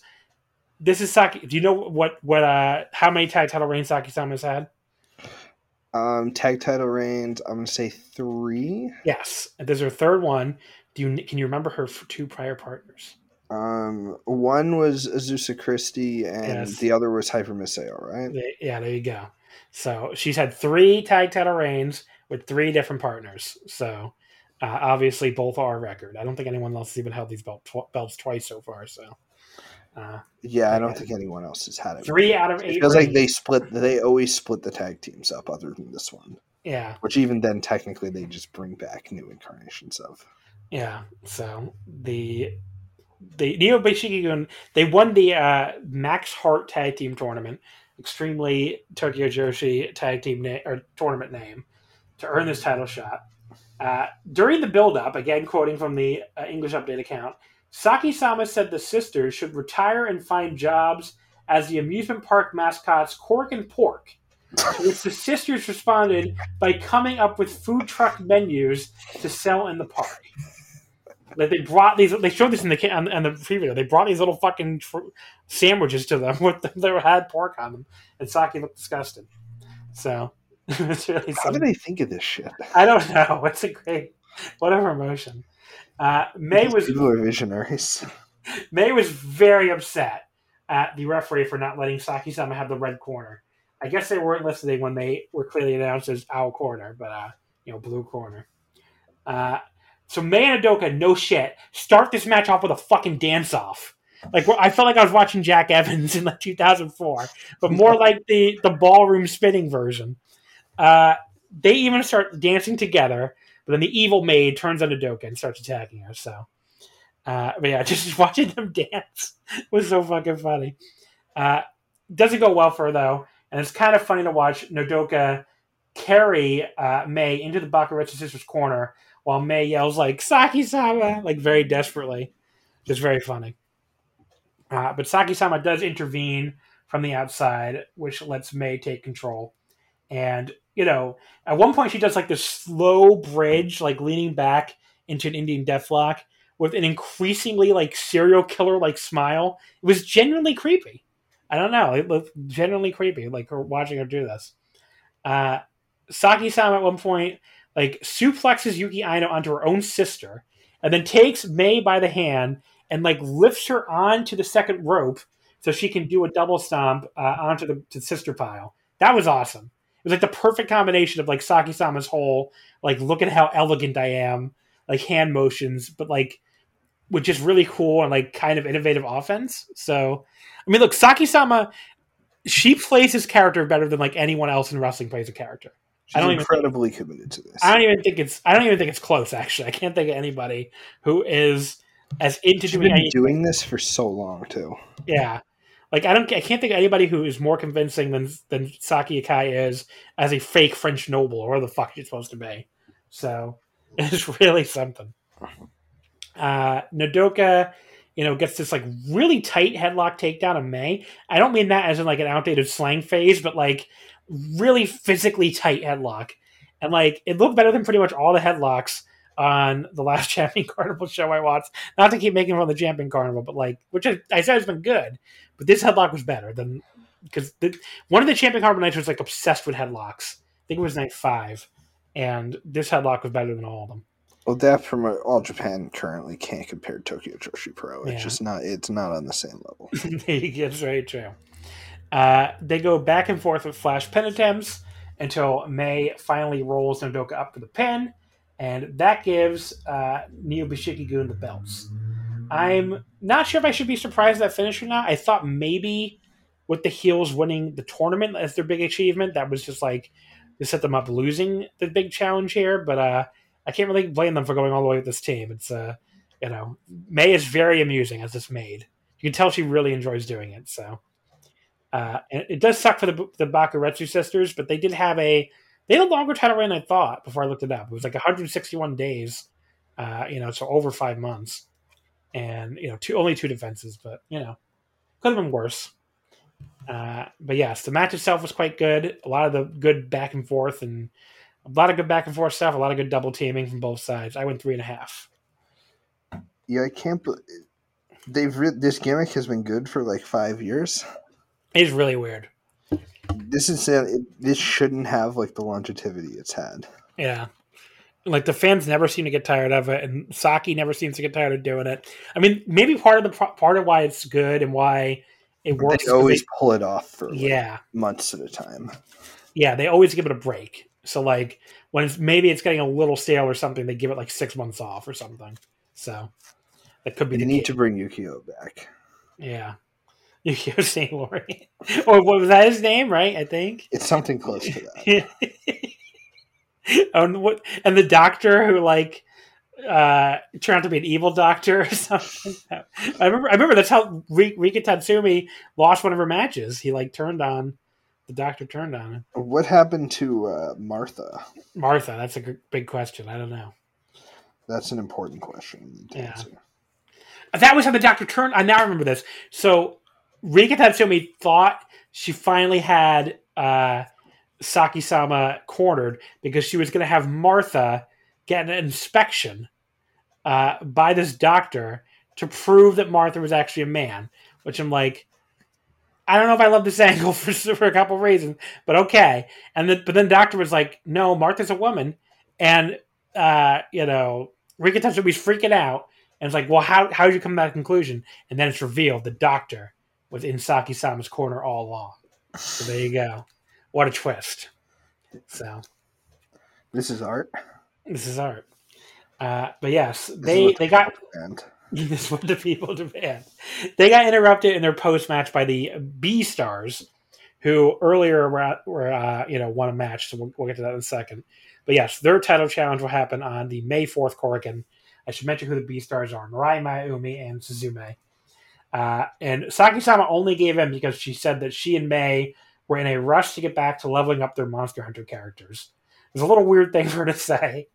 Not as I expected her to say at all. Uh, but May was like frozen from the shock of being interrupted. She did not move a fucking muscle for all this time. It was amazing. Saki Sama had to finally like wave the other tag belt in her face like she's some kind of fucking pet to get her out of this uh, frozen state, and she went nuts for this belt. So uh, there you go. She's very happy to have both belts. So, and Saki Sama doesn't give a shit because she's Saki Sama. She don't need no belts. So Is the Bumblebee like the fastest rising, like one of their trainees to go from funny to just pretty good at this? oh Suzume. Yeah. Yeah, I think she is probably like she's actually because Mirai Maiumi was one of the ones who was good. Like she was good the moment she debuted. Yeah, they put her on right away. Yeah, But the Bumblebee was like very bad for the first like month or two, but got good quick. And like the ones of them that aren't the ones of them that don't start getting good after a few months generally stay not very good. yeah. So, Speaking Uh, of the TJP undercard, did you see the sad news? well, oh, the, the that uh, the the, the Space Rangers Tokyo retiring. Space Ranger. Yeah, I was gonna get to that when we get to a match, but it's very sad. What are you gonna do? I am. Uh, match Any- number anytime five. they lose a member of the Tokyo Joshi Pro roster, it's always sad. It is very sad. Uh, match number five: Yuki Kamifuku defeats Nao Kakuda with the famouser 902. Uh, Yuki's third defense. Speaking of people who used to be bad, like remember how horrible Yuki Kamifuku was? Like she could not move in the wrestling ring. This And- is someone who, by their own admission, had never watched this stuff before, kind of just taking this weird gig to do it. Yeah, so she had no, she had no fucking frame of reference for it. She did not have any natural talent for it. That's for sure. And um, you know, she will tell. I mean, I look, I I did her uh, during like the early days of the pandemic. I did her when she was offering Japanese lessons. I did that. So I was uh, like was on a Zoom with her, and she was basically explaining how she hates doing singles matches because she thinks she's horrible at them, and that was last year. So I mean, you know, like we're talking like And now less they, than yeah, now they gave her a belt. yeah, like basically last year. So like she would tell you more than anybody that she was horrible. And I, at that point, I didn't think she was even that horrible anymore. I thought she was being No, she was fine. too hard on herself. But now, now she's like pretty good. Like she's gone from being one of the worst wrestlers in on the roster to being like perfectly acceptable. At one point, she does a front suplex in this match that like was one of the better front suplexes I've seen in, a, in quite a while. So you know, she's gone from being like really awkward at even the most basic wrestling moves to like, you know, she's doing them pretty well. Did they hire uh, like real trainers at some point in the year in the last like year and a half? Yeah, maybe right. There's got to just be some. I don't know. Like some of these people have just get, they've all gotten like good fast at the same exact time. Yeah. But yeah, this was a pretty good match. I went three and a quarter here. Uh, now almost got a victory, but uh, because she survived the first famouser and then got the uh, got her cross face locked in. But Yuki escaped this tribute to the late Chris Benoit and put her away with a second famouser or We're famous. shouting out the crippler. Uh, nothing too special here. nothing too special here, but a pretty good little match that I enjoyed. I went three and a quarter. This is uh the Rat Chaser match, I believe. The Was the Chaser? belt? Oh yeah, Isn't that what she kept calling her? I think something like that. Yeah. They were. They were she- she- she's clearly proud of that one because they kept saying it over and over. Uh, match number four. Okay, this was fucking weird as shit. It was a three-way tornado tag. Okay, that's how this match was presented. Uh, Hyper Misao and Shoko Nakajima versus the Magical Sugar Rabbits, uh, Mizuki and Sakazaki versus B Star, Mirai and Suzume. Um, first of all, Magical Sugar Rabbits have a new theme song remix as like a piano intro before they get into the mashup of the theme songs. New gear too, very good stuff. But like the star of this match, uh, Misao and Shoko get an argument uh, about the effectiveness of Misao's secret plans. And Misao is like, fine, I'm going to go join the Sugar Rabbits. And Shoko's like, fine, I'm going to go jo- join B Star. And the match seems like it got changed into a normal six person tag from a three way tornado tag. Because it's not just like the two sides, you know, are, are like three each at this point, but like they start standing on the apron and doing tagging themselves in and out. So I'm like, what the fuck is going on? I am not the only person who was confused here. The Japanese announcers are like, what the fuck is going on? Like they start fighting each other, and then they start fighting their own teammates, and then other people are still standing on the apron, and the Japanese announcers are like, is it a three way tag? Is it a six person? Like, I guess the idea was maybe they never really explained this. I guess the idea was that Misao's secret plan was to pretend they were on each other's teams and then to try to get the win that way. But like it's very unclear it doesn't make I mean it just was really needlessly confusing. Um but yeah, what I could make out of the announcers, they were just as confused. Uh, but yes, m- the the end of the match, Mirai got a gigantic pin, the biggest of her career. Uh, she pinned Shoko Nakajima with one of her awesome lariats. Uh, obviously, a big step up for her for uh, you know pinning a former Princess of Princess champion here, and you hear the crowd like audibly react. So you know, both the Sugar Rabbits too did a great job of looking like they're they were in disbelief. So finish was cool. Match itself didn't really land with me. I thought it was needlessly confusing. It's not that interesting. Two yeah, I do not. Uh, I do not get most of the Misao stuff they've done for the past like at this point like two years. well, you have to. You really just have to read the translations, but like You do, but you have to be reading it while you're watching it, and this time, even doing that though didn't really help. So I don't know. yeah, it- like, just there was never- not got what they were going. I think this is something you just have to speak the language to really get. Yeah, I guess so. I, I I think even then this was a badly executed one though, because there was never a moment where either one of them was like, "haha." It just kind of happened. I don't know. Just kind of started fighting each other. Yeah, I don't get what they're doing with this. Yeah, it was really weird. But back to good here. Really good. I thought this was the match of the show. Yeah, Uh, this is the best on this one. Yeah, Miyu Yamashita defeats Hikari Noah with the skull kick in 930. Um, you know, Miyu, she seemed to be like in a especially nasty mood here. She had like this angry scowl on her face pretty much from the moment she walked out uh, for the start of the match. So I don't know what was up with that. I don't, I don't know if there's like a storyline reason I'm missing, but she was like really angry in this match for some reason. Uh, she pretty much dominated Noah on the mat early, very unsurprising. But then Noah was able to turn the tables with a rolling cradle right into a cobra twist. Really cool little transition. But Miyu was able to make it to the ropes to break. Uh, Noah stays in control for a bit after that. Miyu quickly shuts her down with a big tilt a whirl backbreaker, a jumping lariat, and then a nasty looking Fujiwara armbar just before the five minute call. Like she's really stretching this arm, and Noah's selling here was great as well. Uh, Noah is finally able to get the ropes to break that one. Uh, Noah then gets back on the offensive, gets a pair or gets a missile drop kick, uh, but Miyu puts her right back down with a kind of weak looking knee attack to the head. But uh, that leads to a back and forth sequence I really liked. Uh, the highlight is where Miyu just like deadlifts Noah out of nowhere. Like Miyu is one of these wrestlers who's like even more powerful than they look like. I feel like like she has like just I don't know like the uh, the leg strength or something, but she like really deadlifts girls sometimes Yeah, and like lifts her straight into a Death Valley driver position. Uh, Noah maneuvers herself onto Miyu's back from there though, and gets like a cobra twist out of there. Miyu escapes, gives a very angry looking back uh, look back to the camera, which had the female commentator just saying "scary" repeatedly when she did that because like she was uh, very frightened.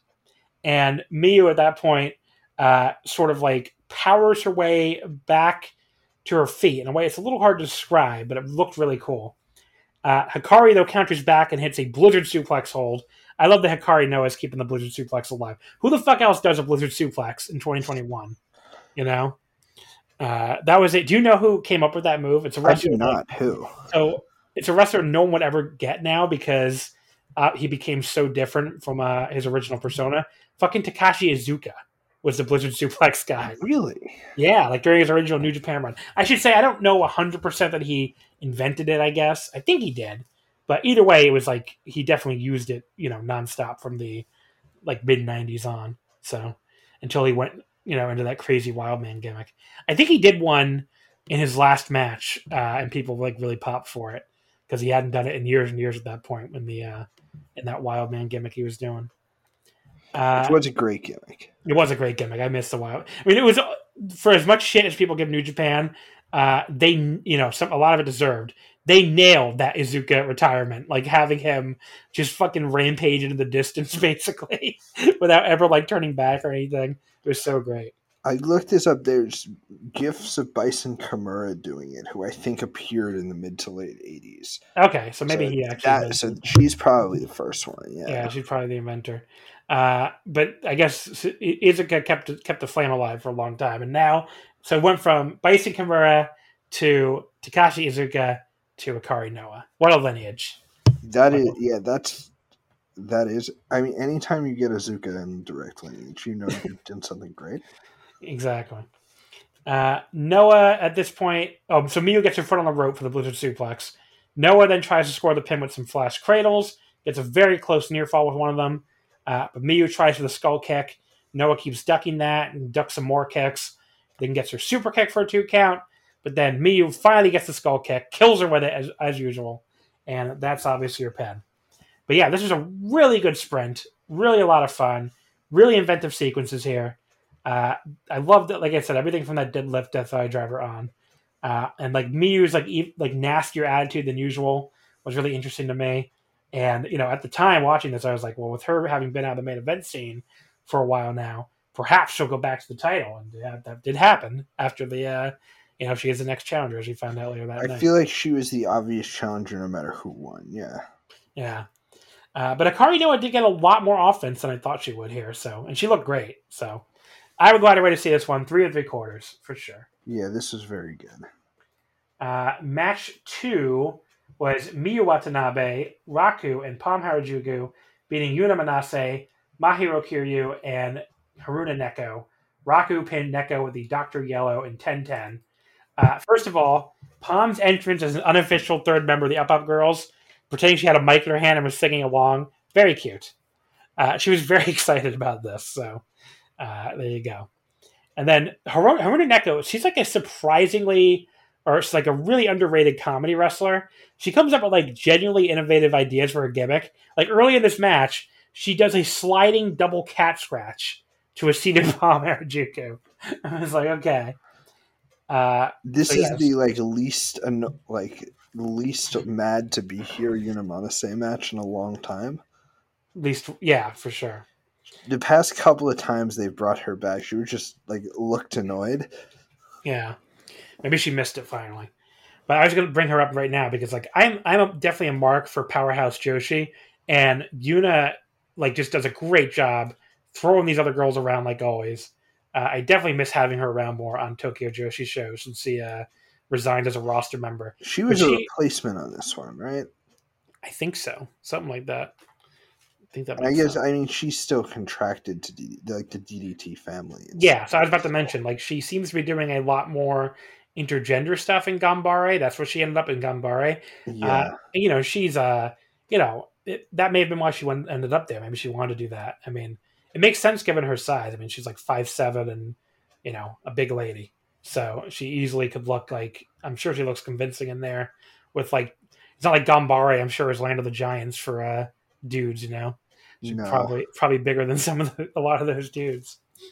Uh, Miyu, a small powerhouse in her own right. She goes head to head with Yuna. That was a really fun exchange.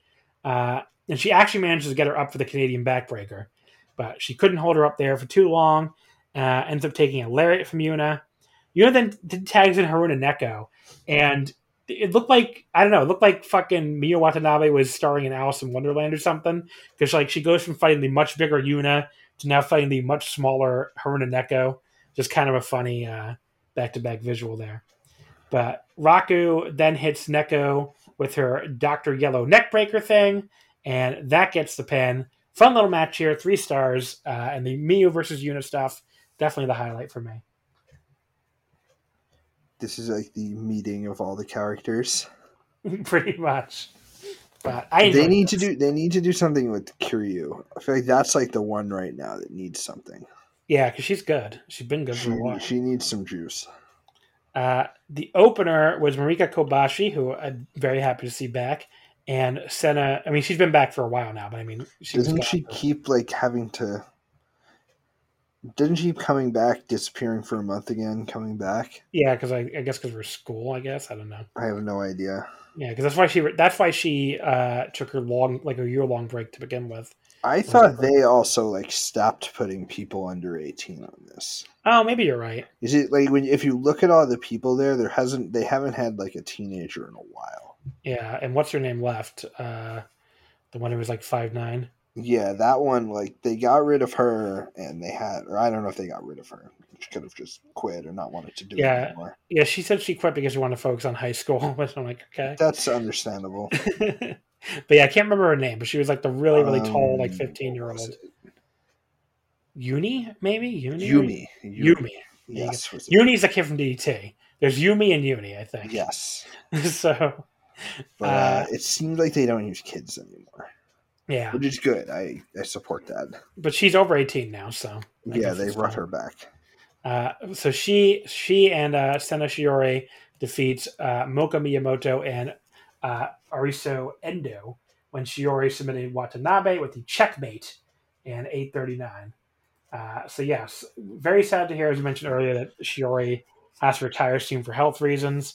So they basically uh, gave her, you know, you know, they gave uh, her like her first direct win of her career tapping out Moka with an arm lock half crab, I guess is what it is. I mean, that was her first direct win ever. So Are Um, they going to do a retire? Their retirement shows are always good. Is she Yeah. going to get one? she's gonna get like a retirement match, I think, um, because she did say something like, you know, keep keep cheering for me or whatever until, uh, you know, I retire. Who was the one who has like, I think it was Arisa. Endo, Oh. Who like her look stands out to me for sheer weirdness. Like she's wearing purple. The hair, yellow- the hair in the outfit doesn't match it, whatsoever. It's like a complete clash of colors. It's very weird. purple with yellow trim and Zubaz all over it too, and this weird like grayish hair, except for like bright yellow on the front, but not the same yellow like you said from the purple and yellow outfit. Really bizarre. I'm like, what are you? What are you supposed to be here, lady? Like, give me an idea here. But I don't know. Very even in a, this is a promotion that has Pom Harajuku in it, and she still stood out as like, what are you wearing? So Her shit is way more coordinated than that. yeah, but I mean, you know, I don't know, just very bizarre. But yeah, overall, I call this a pretty much your tip. Oh, the, the opener is like two and a half stars, very typical uh, Tokyo Joshi opener. Um, but yeah, good good show. Not like the best jo- Tokyo Joshi show I've ever seen, but uh, a really solid cork. And I'm sure if you like Tokyo Joshi, you'll like this one. They they really don't have bad shows very often, so. No, their stuff is generally good.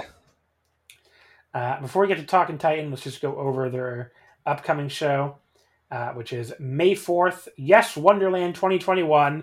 We are still in the middle of our dreams.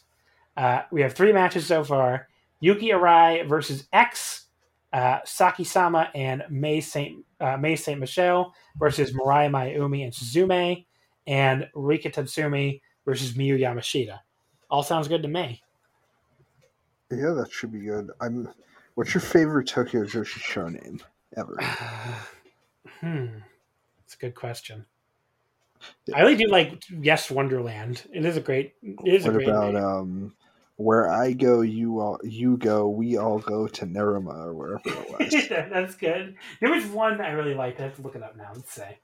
See if I could find it. Because I remember there was one that was like really funny from like twenty. there was one about hot girls that was like kind of a mistranslation about like yeah. being hot outside, Yes, I think so. but I forgot what the exact wording of it was. I remember that one was good. I'm scrolling through right here to see if I could find. Uh, TJPW, the God of Pro Wrestling. My arms fell. Blurry confession. Uh, that would have to be up there. Yeah, that's good. Uh, how do you like Narimasu? I remember when they were wrestling in Narimasu. Uh, and then they just had a whole series of how do you like Osaka? How do you like Kitazawa? How do you like Itabashi? And then go ahead, hot guys in Narimasu. There you go. Uh, go ahead, hot guys in Shinkiba. Uh, just like there are some great. Okay, there's another. There, there was like when they had the series called "Let's Go." Go, go. If you go, when you go, if you get lost, just go to blank. You know, just go to Osaka. Just that's the one I was thinking of. Yeah. think that might be the best one.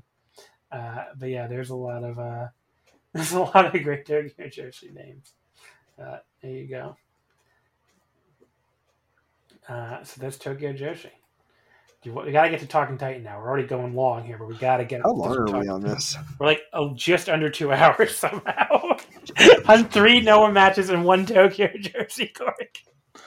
The Inokiists. I have gone like an hour and twenty minutes on like three full shows before, so I don't know what's going on. It's, it's uh yeah, but we gotta get to Talking Titan. We so, do have to talk some Titan. so that's what the people are here for. So again, I'm gonna warn everybody one yeah, more time. I am not going to hold back on any spoilers. There will be no warning, no discretion. We are going to spoil the whole end of this. So if you want to watch it, you should turn this off now the two Exactly. hour mark. You already listened to two hours of this, you, you did your part. We Yeah. you. hit the stop button right now if you don't want any Attack on Titan spoilers. This is, I mean, when I first started watching this show, it was like, okay, this cool, like, because my friend asked me this the other day. He was like, why was this show ever popular to begin with? And I was like, well, you know, it's very like, it's it's got a lot of things going for it. Where like, you know, it's like grim dark, which people always like. Um, you know, it's very violent, which people like, especially in anime. Like Western fans, especially love violent anime. I mean, it's like Yes. they, they almost always gravitate towards it because it, it, it by that feeds into the perception of like, oh, this is like this mystic uh overseas shit where you're not supposed to watch. Whereas it like makes it feel like, more adult, even though this Yeah. is like this is like a, a teenage. This is for teenagers. yeah, but like it feels like not like it makes it feel adult, but also just like you know forbidden. Meanwhile, you could watch like I don't know Crayon Shin-chan or something and watch that's anime too. But uh, you know that's obviously that's not going to fit into people's narratives about it.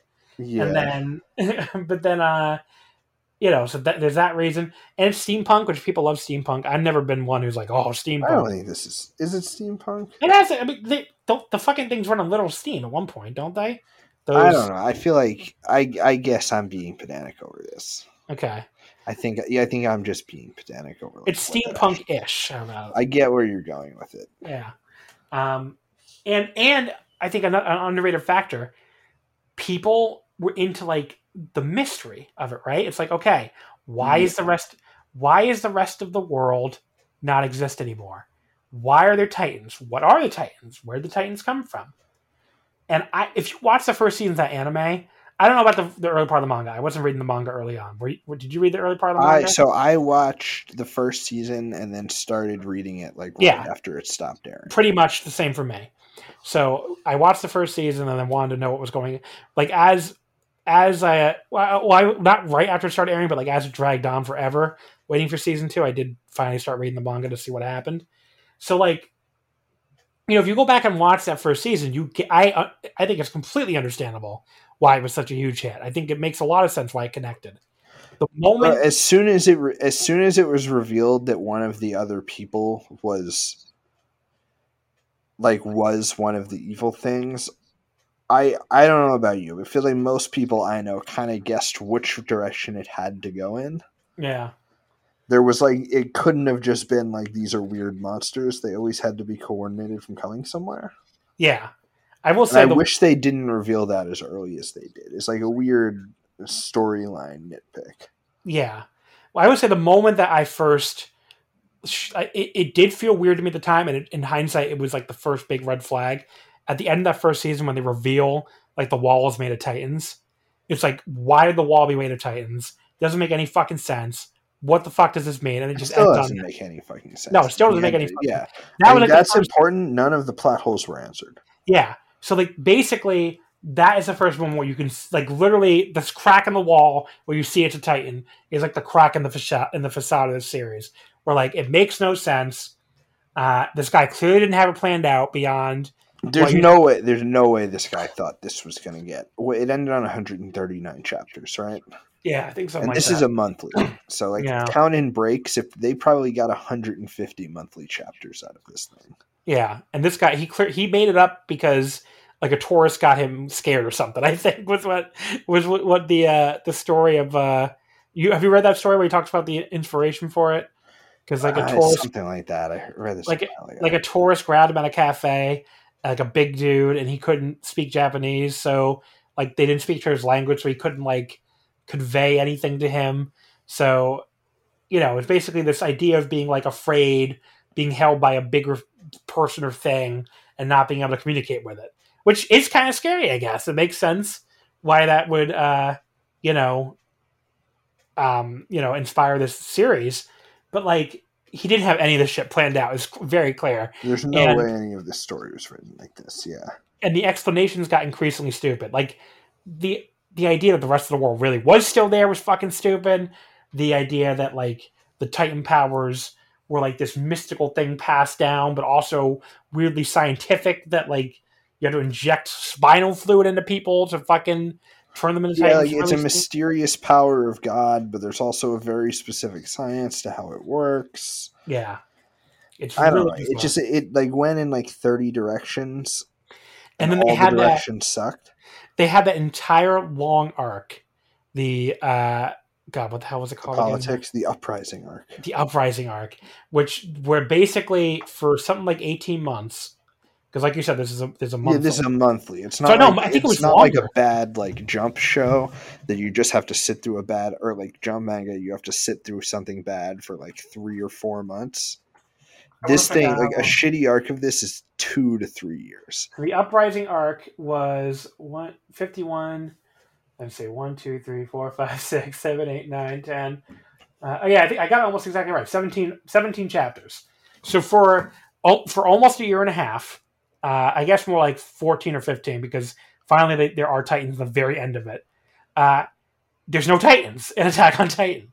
Like basically the entire arc we're just like all right here's some humans and uh, you know we got we got this jack the ripper guy kenny the ripper and uh, you know this is what we're doing now. And it's like the entire time you're like so so where are the titans? Like are, are they just chilling? Are they just outside the, these broken they're not they're no longer trying to get through these broken walls they're just out there chilling i guess okay and it's like really really really bizarre and you know i, I will say the anime did a good job They I- I- figured out how to condense it. yeah they they condensed it as well as they could and made it somewhat watchable so i have the people who had to like direct this shit and format it are just gods. Is they I'm- made this thing largely watchable up until like the, this last season. It's just like it's evil. I don't know how else to describe it other than evil. Okay, I was going to ask you because I haven't been watching it, so I don't know anything beyond when they get to the water uh, as far as like the anime. So like have you the, you have you read the whole thing, or did you just read the ending? I read the I read like the descriptions. I guess I didn't read the actual manga. Okay, Yeah, so you've missed more incoherent nonsense and giant titan wars and evil worms that never get explained. but the anime itself, right? uh, Like uh, they're they're not doing a good job, you know, trying to uh, you know explain this shit anymore, or like I mean, there's only so much you can do when he doesn't write any explanation. It's not like you can accentuate the parts of the story that make sense. It's just fucking none of it makes sense anymore. Yeah, Like he's in, he's introducing ten characters an episode. All of these characters are either gonna die or just not appear anymore. Or like it's like, gonna be some to- like really stupid forced interaction with a with an old character who doesn't really matter. that that fucking family or whatever. I can't remember their names now. The one who had like the Warhammer Titan or something. Uh, the Tybur family, Yeah, what the fuck ever happened to that? nothing. they just nothing happened to them at all, right? Yeah, I don't think so. I mean, obviously the guy died, but I think the rest of it, I think they get mentioned once or twice later. But Because they spent so much time on that, the part of the manga I was looking at, and it's like, okay, the shitty arc where they introduce the fucking kids and they kill half the kids, it just sucks. I don't know. Like he has like seven or eight main cast characters that just do nothing up until the very end, but he just keeps adding more. Yeah. And then he brings Annie back, so there's another one. And Oh, then you have like the general is kind of important now. Is and Annie transform again? lady is a good guy. What? Does Annie ever get to like transform again? Finally, Yes. Okay, that's kind of cool. I guess. Does she do anything? Um, she just fights with everyone at the end. Okay, that's nice. Who? So like, the I've read the actual ending. So explain the ending for people who don't who need to understand this ending. So so Eren at some point just seems to become the main antagonist instead of the protagonist. Yes, so um, Eren, uh, so he leads a terrorist movement to free him from the island, and then he activates the power called the Rumbling that basically destroys the whole world outside of the walls by having the Titans that are the walls just walk over everything. and that's that kills eighty percent of humanity. Yes. And to be clear, this is the main character of the manga and the show. Yes, but this is time. also presented as a happy thing because all of his friends got to live. Seems legit. Killing eighty percent of humanity, a good thing. that's that's nice, I guess. Uh, so yeah, I mean, at the end of the day, where it, it turns out we're watching like Adventures of Hitler Yes. because he turns out to kill to like. So I was always I was wrong on this. I was always saying that I don't think it's like blatant fascist stuff. I think he's just a terrible writer who's like trying to write about the horrors of war and failing. But I think I was dead wrong. Yeah, he just like likes fascism. Yeah, no, he he clearly just doesn't. The way the the way he writes death, it's just a very trivial thing. Yeah, It's like a number that just gets discarded in the story. It's very strange. But then it also ends that the remaining people still alive are still at war with the island's people. So really, this whole thing didn't even matter because they're fighting the same war with just yeah, yeah. So the ending is the most bizarre part of it because like, okay, Eren kills eighty percent of the world. He turns himself into this evil person, and like, um, which he you know- knew he was doing the whole time because yeah, it's basically like did you did you see the the last Avengers movies? no, You've never seen any of that. So like the big the big plot point of that in one of them is like the Doctor Strange character like sees all the future timelines and sees like the only one where they win and does like the thing that sets that in motion. What it seems like he wrote, I don't understand it 100% yet. It's not very well done, but it seems like he went into this like spiritual other world that shows all the potential timelines and he basically did that and went back and influenced all the things that happened so it was the exact thing that gets them to like the one point where he gets to save everyone but he has to become evil to do it and, he has to kill eighty percent of the Earth. yes Like it's it's not even like he has to pretend to be evil. He has to destroy the world and kill yes but he has to people. pretend to hate his friends which is I the see. only real evil in this like idiot's writing he I has hate, to this kill. fucking- 80 I hate- I hate this stupid comic he has to kill eighty percent of the world's population, and this percent is not a big deal. No, it doesn't matter. Yeah, it, it's a one-off mm. throwaway line, but because that's what everything in this stupid story is. It's like one-off throwaway lines. I remember there is one point where there's a because I remember people used to say he was like you know a Japanese fascist specifically. Well, now I, I- think they're right. I always thought it was like this is this is like overcorrecting on something Yeah. really popular that actually sucks. Was kind of always my opinion on that, but I was just wrong. But there is like one weird throwaway line for like, maybe he put this in there as a Is it Um, about like the that how the island has a bunch of resources and the other evil country wants them? no no no. Well, there's one throwaway line where where I guess I don't because remember there's a, they, there is a, the, the there's a stand-in for Japan that's Yes. not Paradise. No, yeah, And- no. Paradise is not supposed to be Japan. Right. So he there's a throwaway line about how basically how they all suck and how that island sucks and how the people there suck.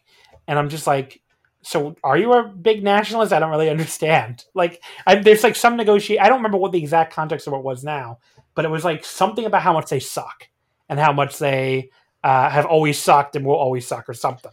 It When they're- seems like the end also teases the idea that like the Japanese people in that world sided with sided with like the Aryan terrorists who destroyed the rest Ah. of the world.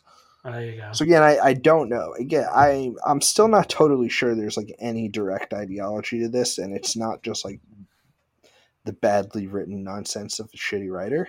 Yeah, I still kind of, I still lean I towards. still lean before that, but it's like impossible not to acknowledge that on purpose or not, it's accidentally just like an evil work of fiction. That's what I think. That's what I think it is. I think it's accidentally fascist. That's And it's I- like very. Yeah, but uh, I don't know. It could be it could be off there. But I just kind of have a feeling. I think he's just an idiot. I mean, that's just. It's I like it's like when uh, you know of indie wrestling legend Shlak, right? yeah, It's like when he got photoshopped doing a bunch of Sieg Heils and was like, "Oh, me and my me my friend just did it. We didn't know what we were doing." yeah. And you know what, Shlak? Maybe you're right, but it doesn't make it any better, man. There you go. Uh, but yeah, so he killed eighty percent of the world, and all this shit happened.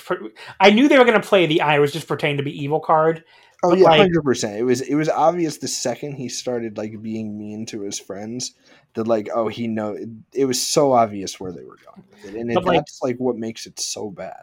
But like they still managed to do it in a way that shocked me because then at the end of the show it's like, oh yeah, but everything still sucks. Yeah, everything still sucks. the only thing he did do, I guess, if you really want to look at it, he did say his original goal was to eradicate all Titans, like all the way back at the He did do it. No, he did exactly what he said, and he saved his friends. yeah. But he did it in the dumbest way possible, I guess, that killed eighty percent of the world. what a fucking what a weird show. What a weird manga.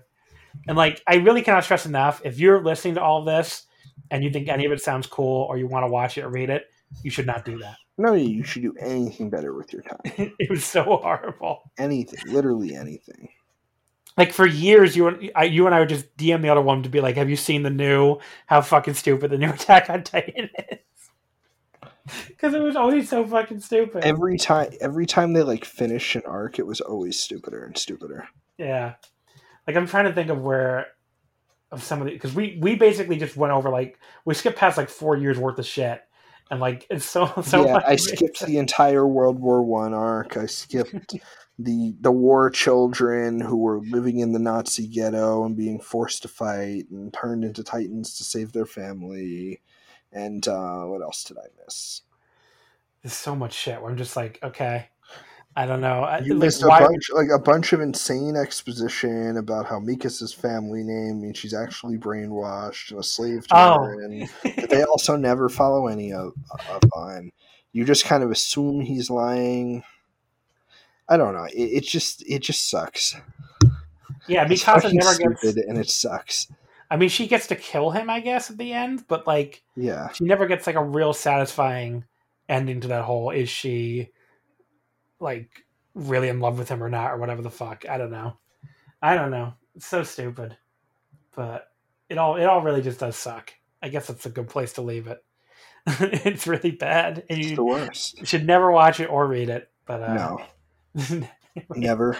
I can't even because it feels like I really do like the first season, the TV show, but like it's like the same thing. It's a very worse version of like why I never recommend the first season of Tokyo Ghoul to people because like you know the first season of Tokyo Ghoul is like one of my favorite anime of all time. It's just so good, but like everything after that is so horrible.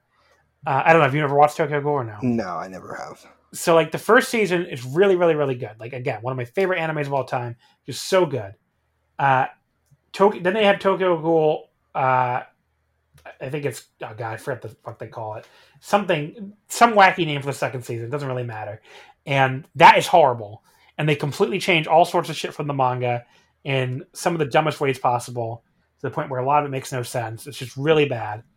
And then they kind of get it back on track with the third season with tokyo ghoul re which is you know pretty good. And they actually follow the manga as close as they can after the second season fucked it up.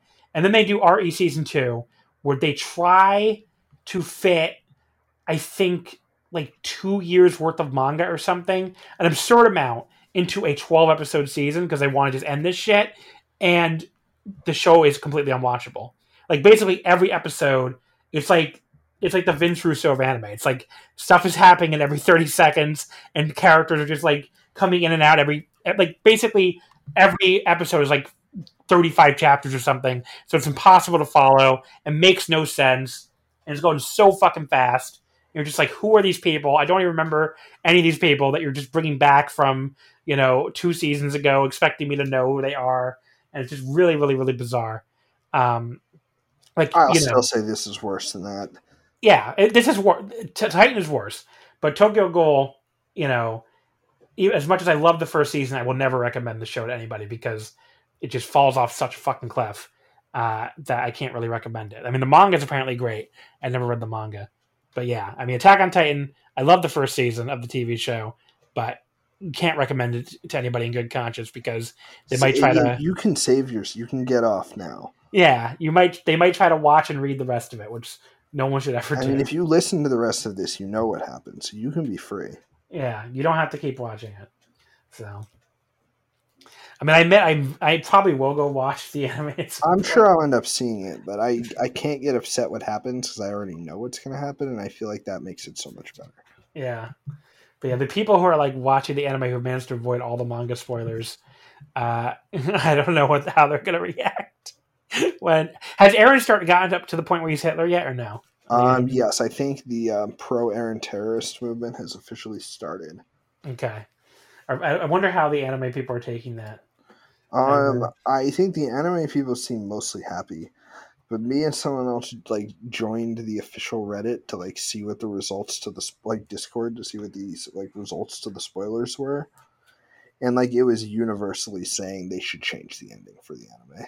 Yeah, I mean, I know. I, I mean, I saw on Twitter that people hated the fucking. Even like, yeah, and these are like the people that like it, not like the haters like us. Yeah. Even they, they um, hate. Even they seem to hate it. So like, something tells me this is not gonna. This is actually not gonna land. Yeah. So there you go. All right, Kevin, you wanna give us some plugs? Um. No, no, you know where to find me. the Bad Wrestling Podcast. Come on. Yes, yes. What's my ad? don't. I'm not. I'm going to ignore your. It don't follow requests me specifically though. I have like a hundred of them that I don't go through. So I won't. I won't put your Twitter, your, your actual ad here. I'll just put. I mean, you can put it, but uh, this is just a warning. If you, it, it's not like a personal thing. I just don't want to like place who all hundred of the people in there are and figure it out. So I just put the Bad Wrestling Podcast. One. Yes, but that one. That one is good. There you go. So what you is? Should listen to that. Um, I'll send. Do I forgot exactly how. I don't use that account. Like it's on my it's on my phone, and I never look into it. All right, hold on. I can get it for you in two seconds. Let's see. Yeah. If I follow you, it's at Bad Res Podcast. So W R E S. I forgot. We have multiple of them in the tank. I have no idea which is going to be the most recent one. By the time uh, you hear this, I think it's going to be one on Blackcraft again. Mm-hmm. The most recent one was eight, was March twenty first. Wow, it's been a while. Yeah, we've been doing them once a month. We have like four of them recorded, and we just haven't been able to get them out quick because. Because I feel like the Man Scout. Yes, the Man Scout Drake Manning. Yeah, the next one's definitely Blackcraft then. Yeah, there you go. Uh, but yeah, then then let's uh, everybody listening to this. Of course, you can come and follow us on Twitter at Wrestle Omakase Wrestling When Fit. Uh, you can come to the Patreon at patreon.com slash wrestling omakase. Uh, Champion Carnival coverage continuing. Uh, and that'll about do it, folks. Uh, I just realized I forgot to do the ad for Manscaped again, so I guess I have to insert that into the middle again. I never remember to do the Manscaped ad, but it's uh, manscaped.com, promo code omakase. Uh, if you 20% off and free shipping. It's not the actual ad. I have to do an ad like much earlier, but just to remind you. Do you, do you ever get anything from Manscaped, Kevin? Uh, I do not get ads. No. we get these ads from like the the whole Voice Wrestling Network gets them. So uh, I don't know. I feel like I feel like if you actually listen to all the uh, you know the Voice Wrestling podcast, you must be like, I get it, Manscaped. All right. But you know, if you listen to the whole family, yeah. you got to be sick of the scape. but they're a great sponsor, folks. Manscaped.com promo code omakase. All right, folks. Uh, thank you as always for listening, and we will see you. I didn't plug the next episode. Uh, it's Patreon only. So again, patreon.com slash wrestling omakase, a new five matches episode with Voices of Wrestling's Kevin Cheat. I don't know if I'm pronouncing his name right. He'll let me know next time. Uh, but he's the Australian correspondent. Just give me a bunch of Australian wrestling to watch. I've never watched a single minute of Australian wrestling in my life, so that will be interesting. Uh, there you go. And the next time we're on the free feed will be two weeks from now uh, for an episode. An episode I do not yet have a guest for. We'll talk the we'll talk some New Japan again. Finally, the Satsuma no Kuni shows uh, from the 28th and 29th. The Hiroshima show with Naito and O-Khan for April 26th, which might be the only uh, New Japan match I'm actually excited for. Plus the Noah April 29th Nagoya show we talked about earlier will be also be covered on that one. So back here on the free feed in two weeks. Want to hear us first next week on patreon.com slash wrestling omakase. See you next time. Everybody in your crew identifies as either Big Mac Burger, McNuggets, or McCrispy Sandwich, but you're the filet fish Sandwich all day. That crispy fish, that savory tartar sauce, that melty cheese, that pillowy bun. Yeah, you get it every time. And if you love the filet of fish, right now you can catch two of the classics you love for just $6. Limited time only. Price and participation may vary. Cannot be combined with any other offer. Single item at regular price. Ba da ba ba ba.